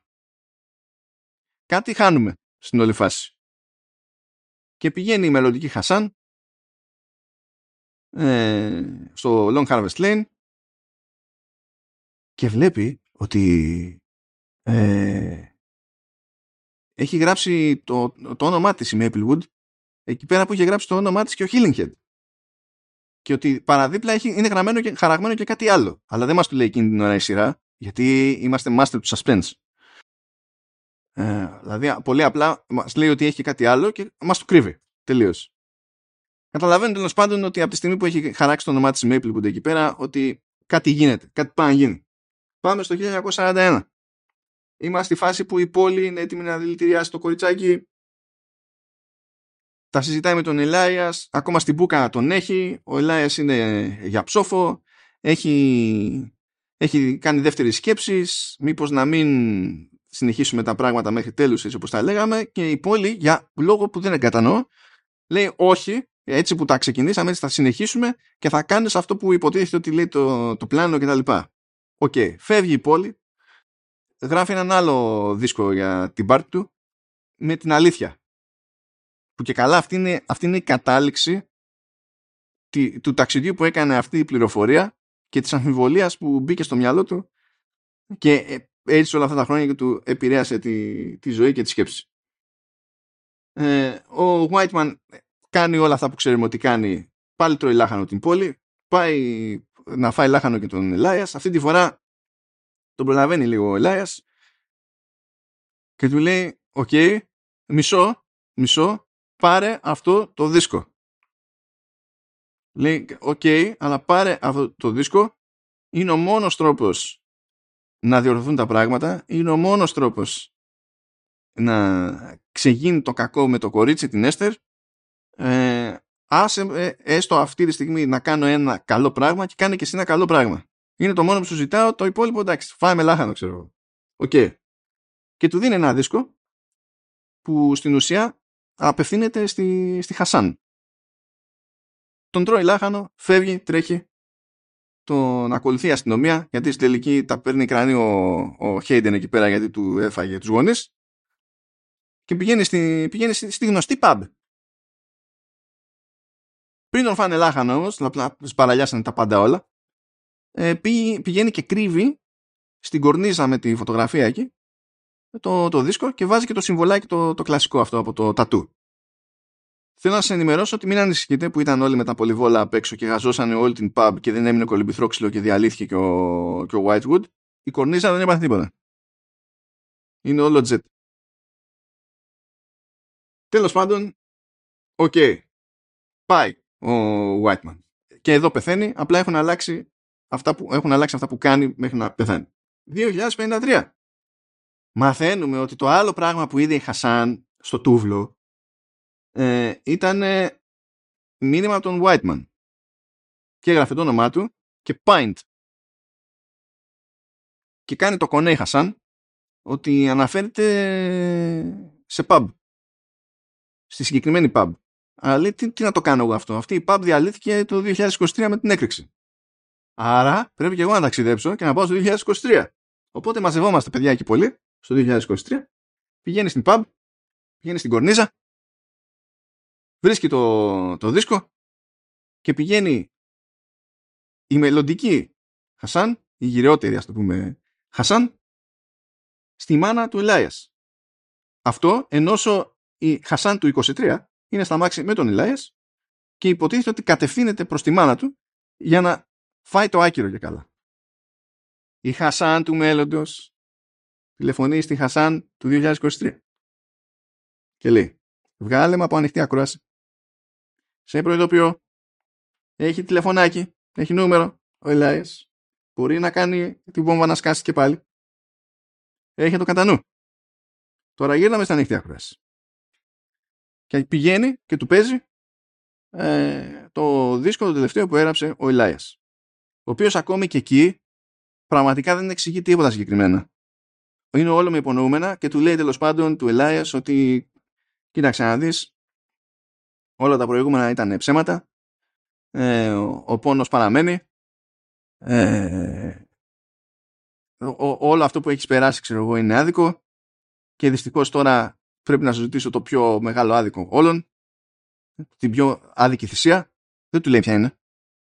Αυτή, αυτή η πεποίθηση ότι ο 15χρονος εαυτός του θα συνδέσει όλες τις κουκίδες είναι με ξεπερνάει. Ε, okay. Εγώ 15 χρονών η μεγαλύτερη θυσία που θα μπορούσα να κάνω ήταν να με παίξω τρίτη φορά μέσα στη μέρα του πουλί μου. έτσι, έτσι ξεκινάνε οι πόλεμοι, παιδιά. Είναι οι λεγόμενες ναι, απρόκλητες ναι. επιθέσεις. Έτσι ξεκινάνε αυτά. Uh, ναι, OK. Okay. Ε, κάθεται κλαίγεται εκεί πέρα ο, ο Ελάιας, βγαίνει από το αμάξι, βγάζει το χαρτάκι, ε, σκίζει όμως το χαρτάκι και καταφέρνει και φιλιούνται αγκαλιάζονται τελικά με τη μάνα που δεν θα τον ήθελε να τον δει υπό άλλες συνθήκες. Ε, τα λένε εκεί πέρα η Χασάν του 23 με τη Χασάν του 53 και καθώς συμβαίνουν αυτά τα πράγματα επειδή σπάει υποτίθεται η λούπα εξαφανίζονται και οι δύο ταξιδιώτες και μένουν οι OG. Και έτσι κάνουμε κάποια περάσματα ως ήδη στις δύο περιπτώσεις. Ένα γρήγορο πέρασμα το 1941 που δεν υπόκειται πλέον στην επιρροή αυτής της λούπας, που δεν υφίσταται πια. Ο Whiteman είναι κομπλέ, δεν γνωρίζει την Έστερ, αλλά την πετυχαίνει σε ένα δρομάκι ε, και να τη σταματήσει εκεί που κάτι είχε αρπάξει, την άφησε να, να τρέξει και κοιτάζονται λίγο περίεργα, του στείλω ότι υπάρχει κάποιο είδους ε, καρμική σύνδεση παρότι δεν το ξέρουμε. Βλέπουμε ότι η πόλη ζει και είναι τέτοιο πιανίστ στο 1890 όλα είναι back to normal. Και το back to normal στο 1890 δεν είναι ότι ε, την πάλεψε ο Hillinghead και ε, έστρωσε και την οικογένειά του και έκανε, φρόντισε και το αμόρε το Χένρι. Το όλα πάνε κομπλέ στο 1890 είναι πλέον έχει σχέση με το αμόρε είναι αυτές τις λεπτομέρειες που ξέρεις ότι κάποιος έπρεπε να φάει μπάτσα κάποια στιγμή. σε όλη, σε όλη αυτή. Αυτές τις λεπτομέρειες. Και το 2023 φυσικά είναι ότι δεν σημαίνει τίποτα, είναι όλα κομπλέ. Βλέπουμε την Χασάν να έχει επανέλθει ε, στα γενέθλια του πατέρα της που είναι κάτι που τέλος πάντων βλέπουμε στην αρχή της σειράς ε, και για να προλάβει το πάρτι παίρνει τα ρήφα και βλέπουμε ότι στο τιμόνι είναι η Maplewood, η οποία ποια Maplewood; Είναι αυτή. Υποτίθεται ότι οι γονείς της ήταν τότε και εκείνη ήταν μικρή το 23 και πέθαναν οι γονείς της και τη βλέπουμε το 53. Αυτή η Maplewood θέλει να μας πει ότι είναι η αρχή μιας καινούργιας λούπας από το ταξίδι που έκανε; Μπα. Τέλος πάντων. Και κάπως έτσι τελειώνει το ρημάδι των Bodies, παιδιά. Η πρώτη σεζόν ναι, του Remind You to Bodies. Εντάξει, δε, αυτή, κοίτα, υποτίθεται ότι έχει βαφτιστεί limited series. Βασίζεται σε ένα κόμικ το οποίο δεν δέχομαι με βάση ό,τι έχω προλάβει να διαβάσω ότι και σαν κόμικ ήταν και κανένα φοβερά ποιοτικό κόμικ που ήταν γραφτό του να αποδοθεί κάπως σε άλλα ε, μέσα και τα λοιπά ψυχαγωγίας. Δεν, το δέχομαι. Ε, ελπίζω να το γλιτώσουμε. Άκου να σου πω, όπως το graphic novel γίνεται κόμικ, έτσι το limited series γίνεται unlimited series. έλα, έλα, όχι, μη, όχι τέτοια χτυπήματα, σε παρακαλώ. Σε παρακαλώ. Ε, μπορούμε να το αγνωρίσουμε πάντα. Λοιπόν, να ασχοληθούμε λίγο εδώ. Ναι. Ένα, επειδή, γιατί θα το ξεχάσω, μιας και το ξεκίνησε εσύ αυτό, δεν, ε, από, από ερμηνείες δεν έχω παράπονο. Ναι από ερμηνείες δεν έχω παράπονο. Θεωρώ ότι όλοι παίξανε ε, cool. Ε, με, που είναι κάτι που μπορείς σε γενικές γραμμές να πεις ότι το περιμένεις από ηθοποιούς της Βρετανικής σχολής. Ακόμα και αν δεν είναι κάποιο μεγάλο αναστήματος. Και δεν το λέω αυτό για την τύψα που κάνει τη Maplewood, ούτε για τον Graham που είναι, δεν είναι αναστήματος. Mm. Ε, σε, σε εκατοστά είναι στα υπόλοιπα και αυτό φτάνει. Είμαστε ok. Δεν έχω, δεν έχω κάποιο ζήτημα. Αλλά όταν είναι γραμμένο έτσι όπως είναι γραμμένο, εκεί που κατέληξα να έχω το μεγαλύτερο ζήτημα όλων, ας πούμε, είναι με τον έφηβο τον Ελάιας. Ο Ελάιας είναι με ένα μόνιμο άγχος, ας πούμε, με μία μόνιμη τσίτα, ε, για το... Ε, ε, για μία τελείως... Ε, δηλαδή στα 15 σου χρόνια φιλοσοφική έτσι, ανησυχία για το ε, θα με αγαπήσουν άραγε ποτέ κάποιοι στη ζωή μου. Εντάξει ρε, αυτό είχε, έπρεπε να έχει και soundtrack Pixelax από πίσω. λοιπόν, ήταν... Ήταν ψηλοζόρικο το, το έβδομο επεισόδιο. Μένα μου φάνηκε λιγάκι overkill, να σου πω την αλήθεια. Παρά ήταν. Που έβλεπες, ξέρεις, το, το point of view του Harker.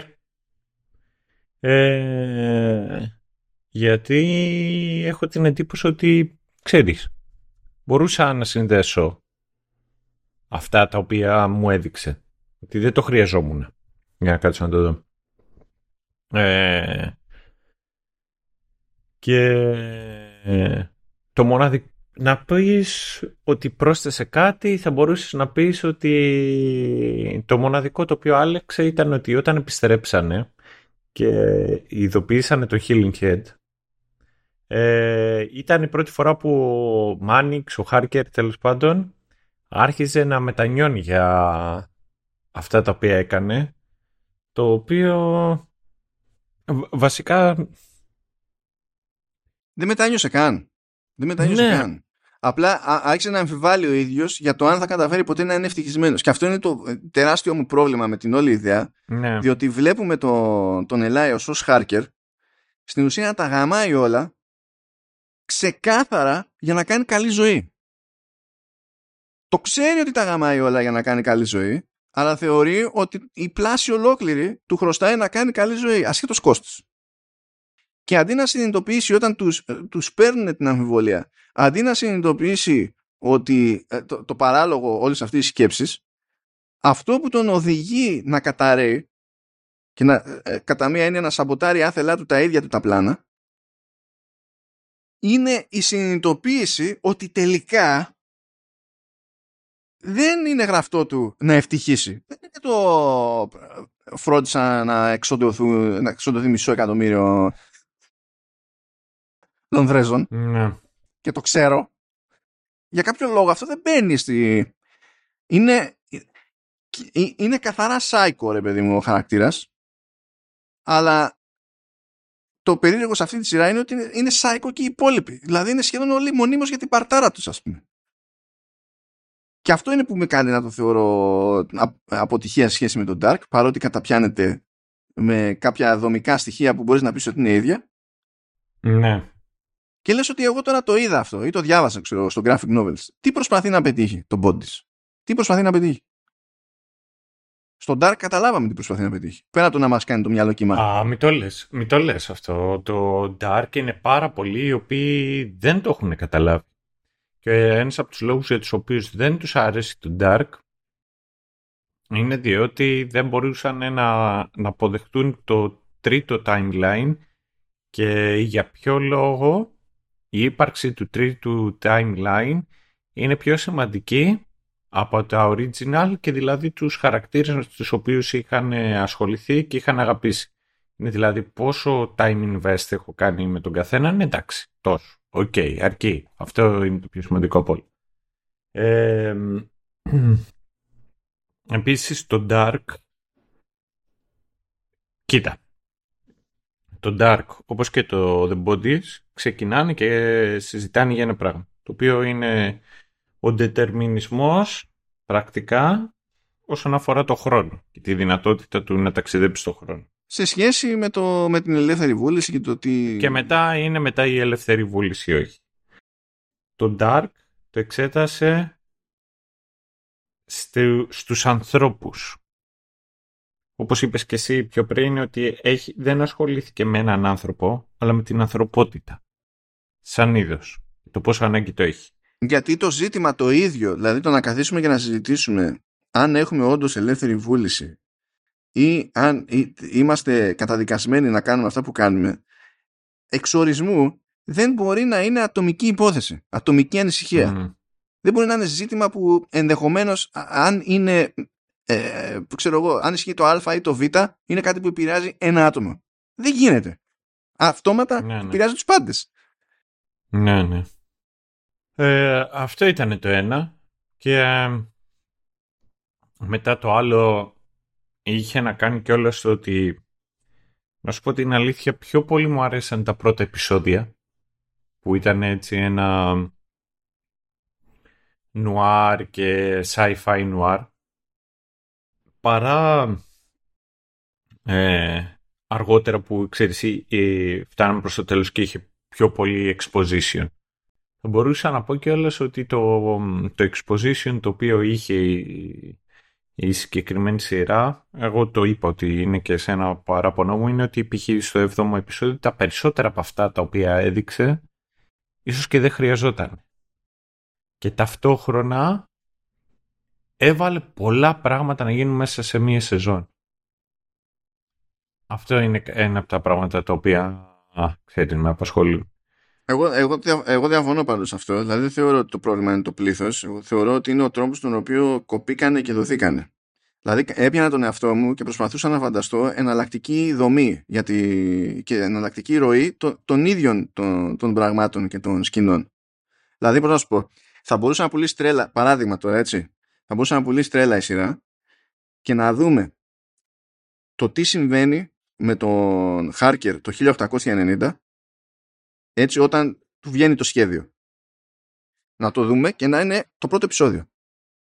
Χωρίς mm. να μας εξηγεί εκεί τίποτα για time travel. Απλά να συμβαίνει και να έχουμε δει ότι κοίταξε να δεις, έγιναν αυτά. Και μετά να ξεκινάει όλα τα υπόλοιπα με τα μπρος πίσω με time travel. Και στο yeah. Ναι. τέλος να κλείνει με το πώς αυτό που είδαμε στην αρχή επηρεάστηκε.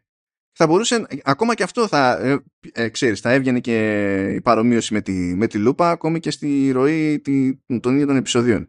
Αυτό τώρα είναι μια εναλλακτική ιδέα που επειδή όχι, την είπα, είπα να πει ότι θα λειτουργούσε. είναι, είναι και μουρικό αυτό, όχι. Εμένα μου άρεσε πολύ αυτή η ιδέα. Είναι ωραία. Ε, και βασικά να σου πω από τους τέσσερις τους detectives ποιος σου άρεσε περισσότερο; Και για ποιο λόγο είναι ο Whiteman. Να σου πω ε, εγώ για κάποιο λόγο τίνω προς τον προς τον Killing και όχι προς τον Whiteman mm αλλά να σου πω αλήθεια ήθελα να τίνω προς τον Whiteman. Απλά και ο Whiteman έχει το εξής πρόβλημα. Ε, για μένα δηλαδή. Είναι ότι έχει κάνει κάποιες επιλογές ας πούμε απλά για τα λεφτά και δεν υπάρχει καμία συγκεκριμένη φιλοσοφία από πίσω.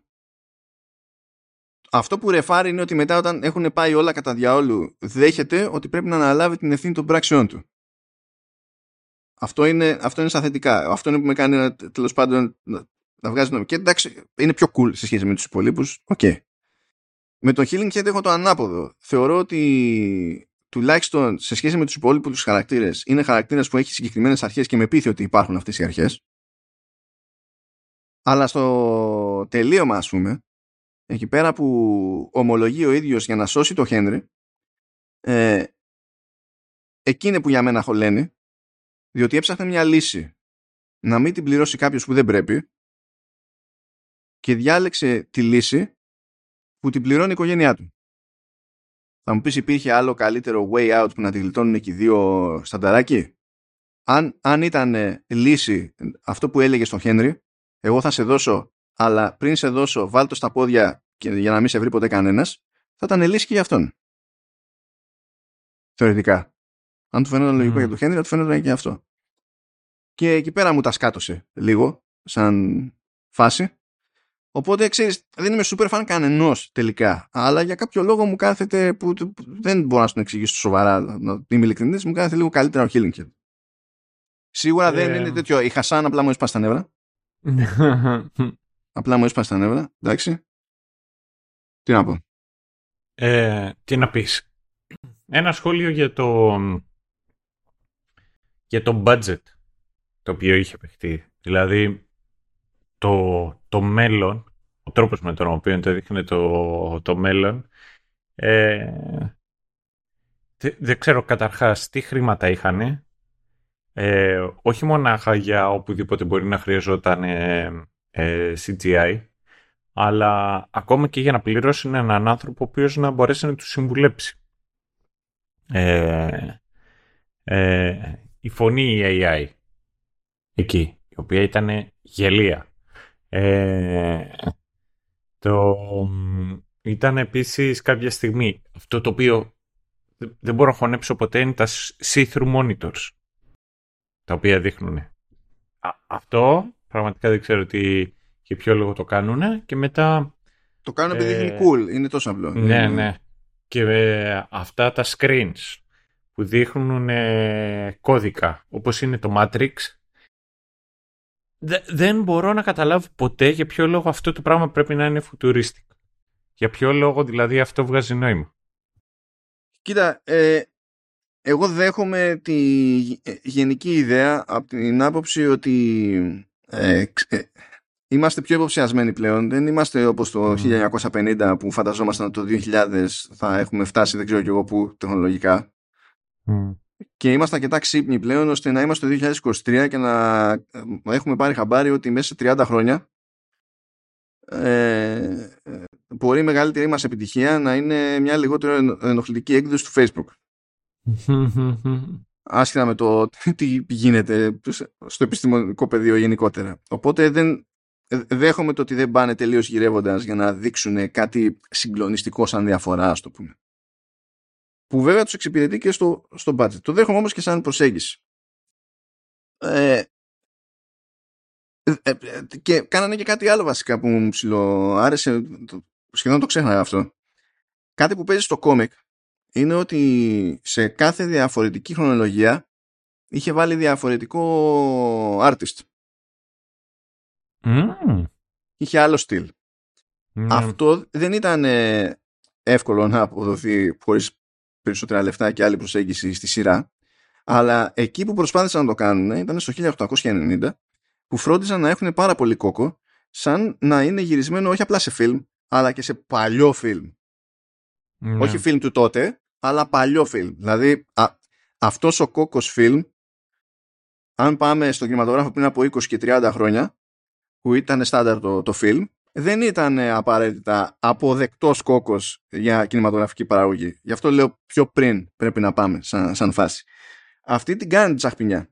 Και πολύ ήπια, τόσο ήπια που δεν νομίζω ότι ε, είναι λογικό να περιμένει ο συνθέτης να το έχει πάρει χαμπάρι, παίζει λίγο και με την ενορχίστρωση, ακόμα και όταν έχει το ίδιο μουσικό θέμα, ανάλογα με το σε ποια χρονιά είμαστε. Και στην περίπτωση ας πούμε του 2053 πηγαίνει και ξέρεις, βάζει λίγο πιο ηλεκτρονικό, λίγο πιο μοντέρνο ήχο, αλλά το κάνει πάρα, πάρα πολύ ήπια. Δηλαδή πρέπει να καθίσεις να το, το ακούσει με προσοχή για να συνειδητοποιήσεις ότι υπάρχει διαφορά. Δηλαδή έκαναν μια προσπάθεια να μιμηθούν αυτό το διαχωρισμό στο κόμικ, αλλά δεν ήταν τόσο έντονη αυτή η προσπάθεια. Δηλαδή, minimum στο, στη μουσική θα περίμενα να είχαν προσπαθήσει περισσότερο, γιατί εκεί πέρα είναι λιγότερη πίκρα από άποψη budget. Ενώ να το πας στα εικαστικά, πρέπει να το, το αλλάξεις τα φώτα, ξέρω εγώ. Να πεις ότι κάνουν τζαχπινιά. Έσω στον ήχο, τέλος πάντων. Ε, έπρεπε να είχε παίξει τέτοιο Giovanni Giorgio Moroder. Ναι. Αυτό. έπρεπε να είχε παίξει εκεί. Synthesizer. And they said the synthesizer is, uh, is the music of the future. Είναι το, το Daft Punk το τραγούδι, το οποίο λέγεται, ξέρεις, Giovanni Giorgio. Και ε, είναι το, η κλασική ατάκα uh, My name is Giovanni Giorgio, but everybody calls me Giorgio. Mm-hmm. Εκείνη τη φάση είναι, ξέρεις, ο Μορόντερ, ο οποίος ε, σχολιάζει όλο το, το ταξίδι και πώς ε, άρχιζε, πώς ε, αυτός ξεκίνησε και να παίζει ε, synth. Ε, και ξεκινάει και λέει ότι έφτιαχνε, ξέρεις, το, έψαχνε τον ήχο των 50s, 60s, 70s και μετά ήθελε τον ήχο των 80s που θα ήταν ε, το, το, ο ήχος του μέλλοντος και λέει εκείνη την ώρα, ξέρεις, τα περιγράφει κατά τη διάρκεια του τραγουδιού και γυρίζει και λέει ότι uh, I know that the, the synthesizer, it's uh, the synthesizer that is the, The, the music of the future. Εντάξει, δεν γιατί σε πειράζει που είναι Γερμανός άνθρωπος. Δηλαδή... Δεν είναι, Ιταλός είναι. Ιταλό, Τα, α, ναι, Ιταλός, συγγνώμη, ναι, συγγνώμη. Ναι, ναι, ναι. Αλλά αυτός πέρασε σχεδόν όλη του τη ζωή στη τέτοια, στην.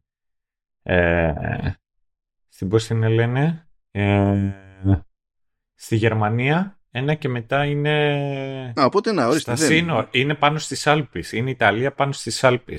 Καλά πες. Οπότε ξέρεις, εκεί πέρα αυτός ήταν Ιταλός, αλλά περνούσε το δρόμο και πήγαινε και έπαιζε σε, σε μουσική στη Γερμανία. Κάτσε, οπότε κάτσε. Με τη Γερμανία θα συνόρευε με την Αυστρία τότε; Με την Αυστρία πρέπει να συνόρευε.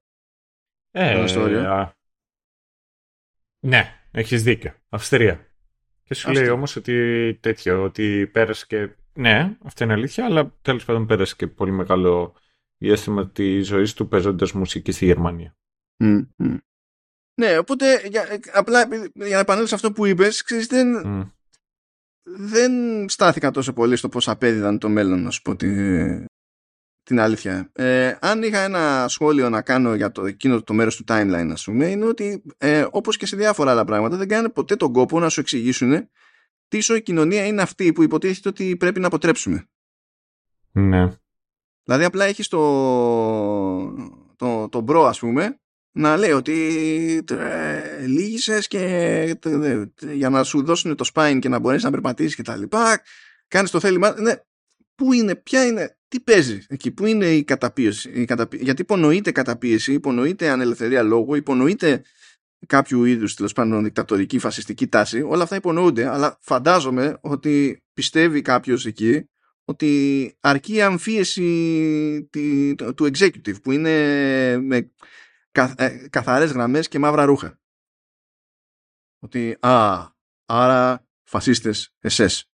Όλα τα υπόλοιπα εννοούνται. Δεν χρειάζεται να γράψουμε κάτι. Ε, δηλαδή, μια μέρα θα ξυπνήσω και θα δω μια ταινία και η, κακή απλά θα, θα είναι με, ντυμένη με Hugo Boss και θα νομίζουν ότι αυτό φτάνει για να καταλάβω ότι είναι φασίστες. ναι, και ναι, εκεί θα κόλλαγα εγώ περισσότερο για το 2053. Τώρα για τον κώδικα και τα λοιπά, δεν έχεις ελπίδα. Στο ναι, χώρο ναι, ψυχαγωγίας δεν έχεις καμία ελπίδα. Αυτό είδανε. Ναι, ναι. Αυτό είδανε, λένε We're good, let's go. Δηλαδή από τα θαύματα της ζωής είναι ότι ε, αυτά που βλέπαμε κάτι στο Matrix δεν ήταν εκτός τόπου και χρόνου. και αυτό είχε σχολιαστεί θετικά τότε από, από προγραμματιστές του στυλ ότι επιτέλους τουλάχιστον αυτά που τρέχουν πάνω στο monitor δεν είναι ό,τι να είναι. Εκτός από κάτι ιαπωνικούς χαρακτήρες που αυτό ήταν συνταγή για σούσι. Ε, δεν ήταν νομίζω συνταγή για σούσι, κάτι άλλο ήταν. Αλλά ναι, χρησιμοποιούσαν γιατί θέλανε να σου πούνε ότι ξέρεις είναι κώδικας που έχει γραφτεί, είναι μια γλώσσα που χρησιμοποιούν οι μηχανές δεν θα πάει να πατήσει κάποιο standard script ας πούμε, να το κάνουμε fancy και τα λοιπά και εντάξει, είναι πιο... και είχαν χρησιμοποιήσει πολύ κατακάνα ρε παιδί μου, εντάξει, κατανοητό. Ναι. Κατανοητό. Πατιά. Ε... Νομίζω αρκετά μιλήσαμε για... Ναι, ναι. νομίζω ότι το, το και πιο ήταν σαφές... το μισό επεισόδιο; Το μισό επεισόδιο μπορεί να μην ήταν για τον Bodies, αλλά νομίζω και πάλι μιλήσαμε αρκετά για τον Bodies. Ναι, μιλήσαμε αρκετά για τον Bodies, διότι πιστεύω ότι έπρεπε να στοιχειοθετηθεί η δήλωση ότι το Bodies είναι το Dark του φτωχού. και όχι on a budget του φτωχού. Ναι, ναι, ναι, του φτωχού. Ε, είναι, δηλαδή είναι που, που θέλει, θέλει κουπόνια για, για συσίτιο. και έτσι ελπίζουμε, έτσι, καταπιανόμενοι με το, με το Bodies, να καταλάβατε περισσότεροι γιατί πρέπει να δείτε το Dark. Το οποίο, as luck would have it, το έχουμε καλύψει στο Showrunners. Ναι. Και τα τρία... και τις τρεις σεζόν. Ναι. Που μας έκαναν μετά να καλύψουμε με ελπίδες και το 1899 και αυτό μας δάκωσε στον κόλλο. Mm. Αυτό καλύτερα να μην το θυμόμαστε. Ναι, ναι. Στον φάση. But yeah, πιστεύω, ναι, πιστεύω ξεμπερδεύουμε. Εδώ, τώρα ξεκινάει άλλος αγώνας, ε, γιατί με επιστροφή στα Windows του Σταύρου έρχονται νέες προ, προκλήσεις στον ήχο, θα πρέπει να κάνω πειράματα να χαθεί χρόνος από τη ζωή μου για να καταλήξουμε σε ένα αποδεκτό για τα αυτιά σα αποτέλεσμα, τουλάχιστον στο μέτρο του δυνατού, να μην ξεπέσουμε από εκεί που είχαμε φτάσει, βέβαια, όσο γίνεται. Και δεν θα υπάρχει, κανένα, δεν θα υπάρχει σε μένα κανένα δίπλα εκεί που θα τυλτάρω τέλο πάντων, καθώ θα βλέπω την κυματομορφή να μου λέει No, you are loved. Θα είναι οτιδήποτε εκτός από αυτό. οτιδήποτε εκτός από αυτό. Ε, μπορεί η κυματογραφή θα στο λέει αυτό. Know you are Lord, θα μου λέει η κινηματομορφή. Άστο, μην το, μην, το συζητάμε. Το αισθάνομαι, το αισθάνομαι. Αυτά, καλά μας παιδιά. Θα τα πούμε ως συνήθως σε 15 μέρες με κάτι άλλο. Τι άλλο είναι άγνωστο, δεν έχουμε αποφασίσει ακόμα. Θα αποφασίσουμε αφού πατήσουμε εδώ stop. Οπότε, τσάω σας και τα λέμε. Καλή συνέχεια και τα λέμε. Bye.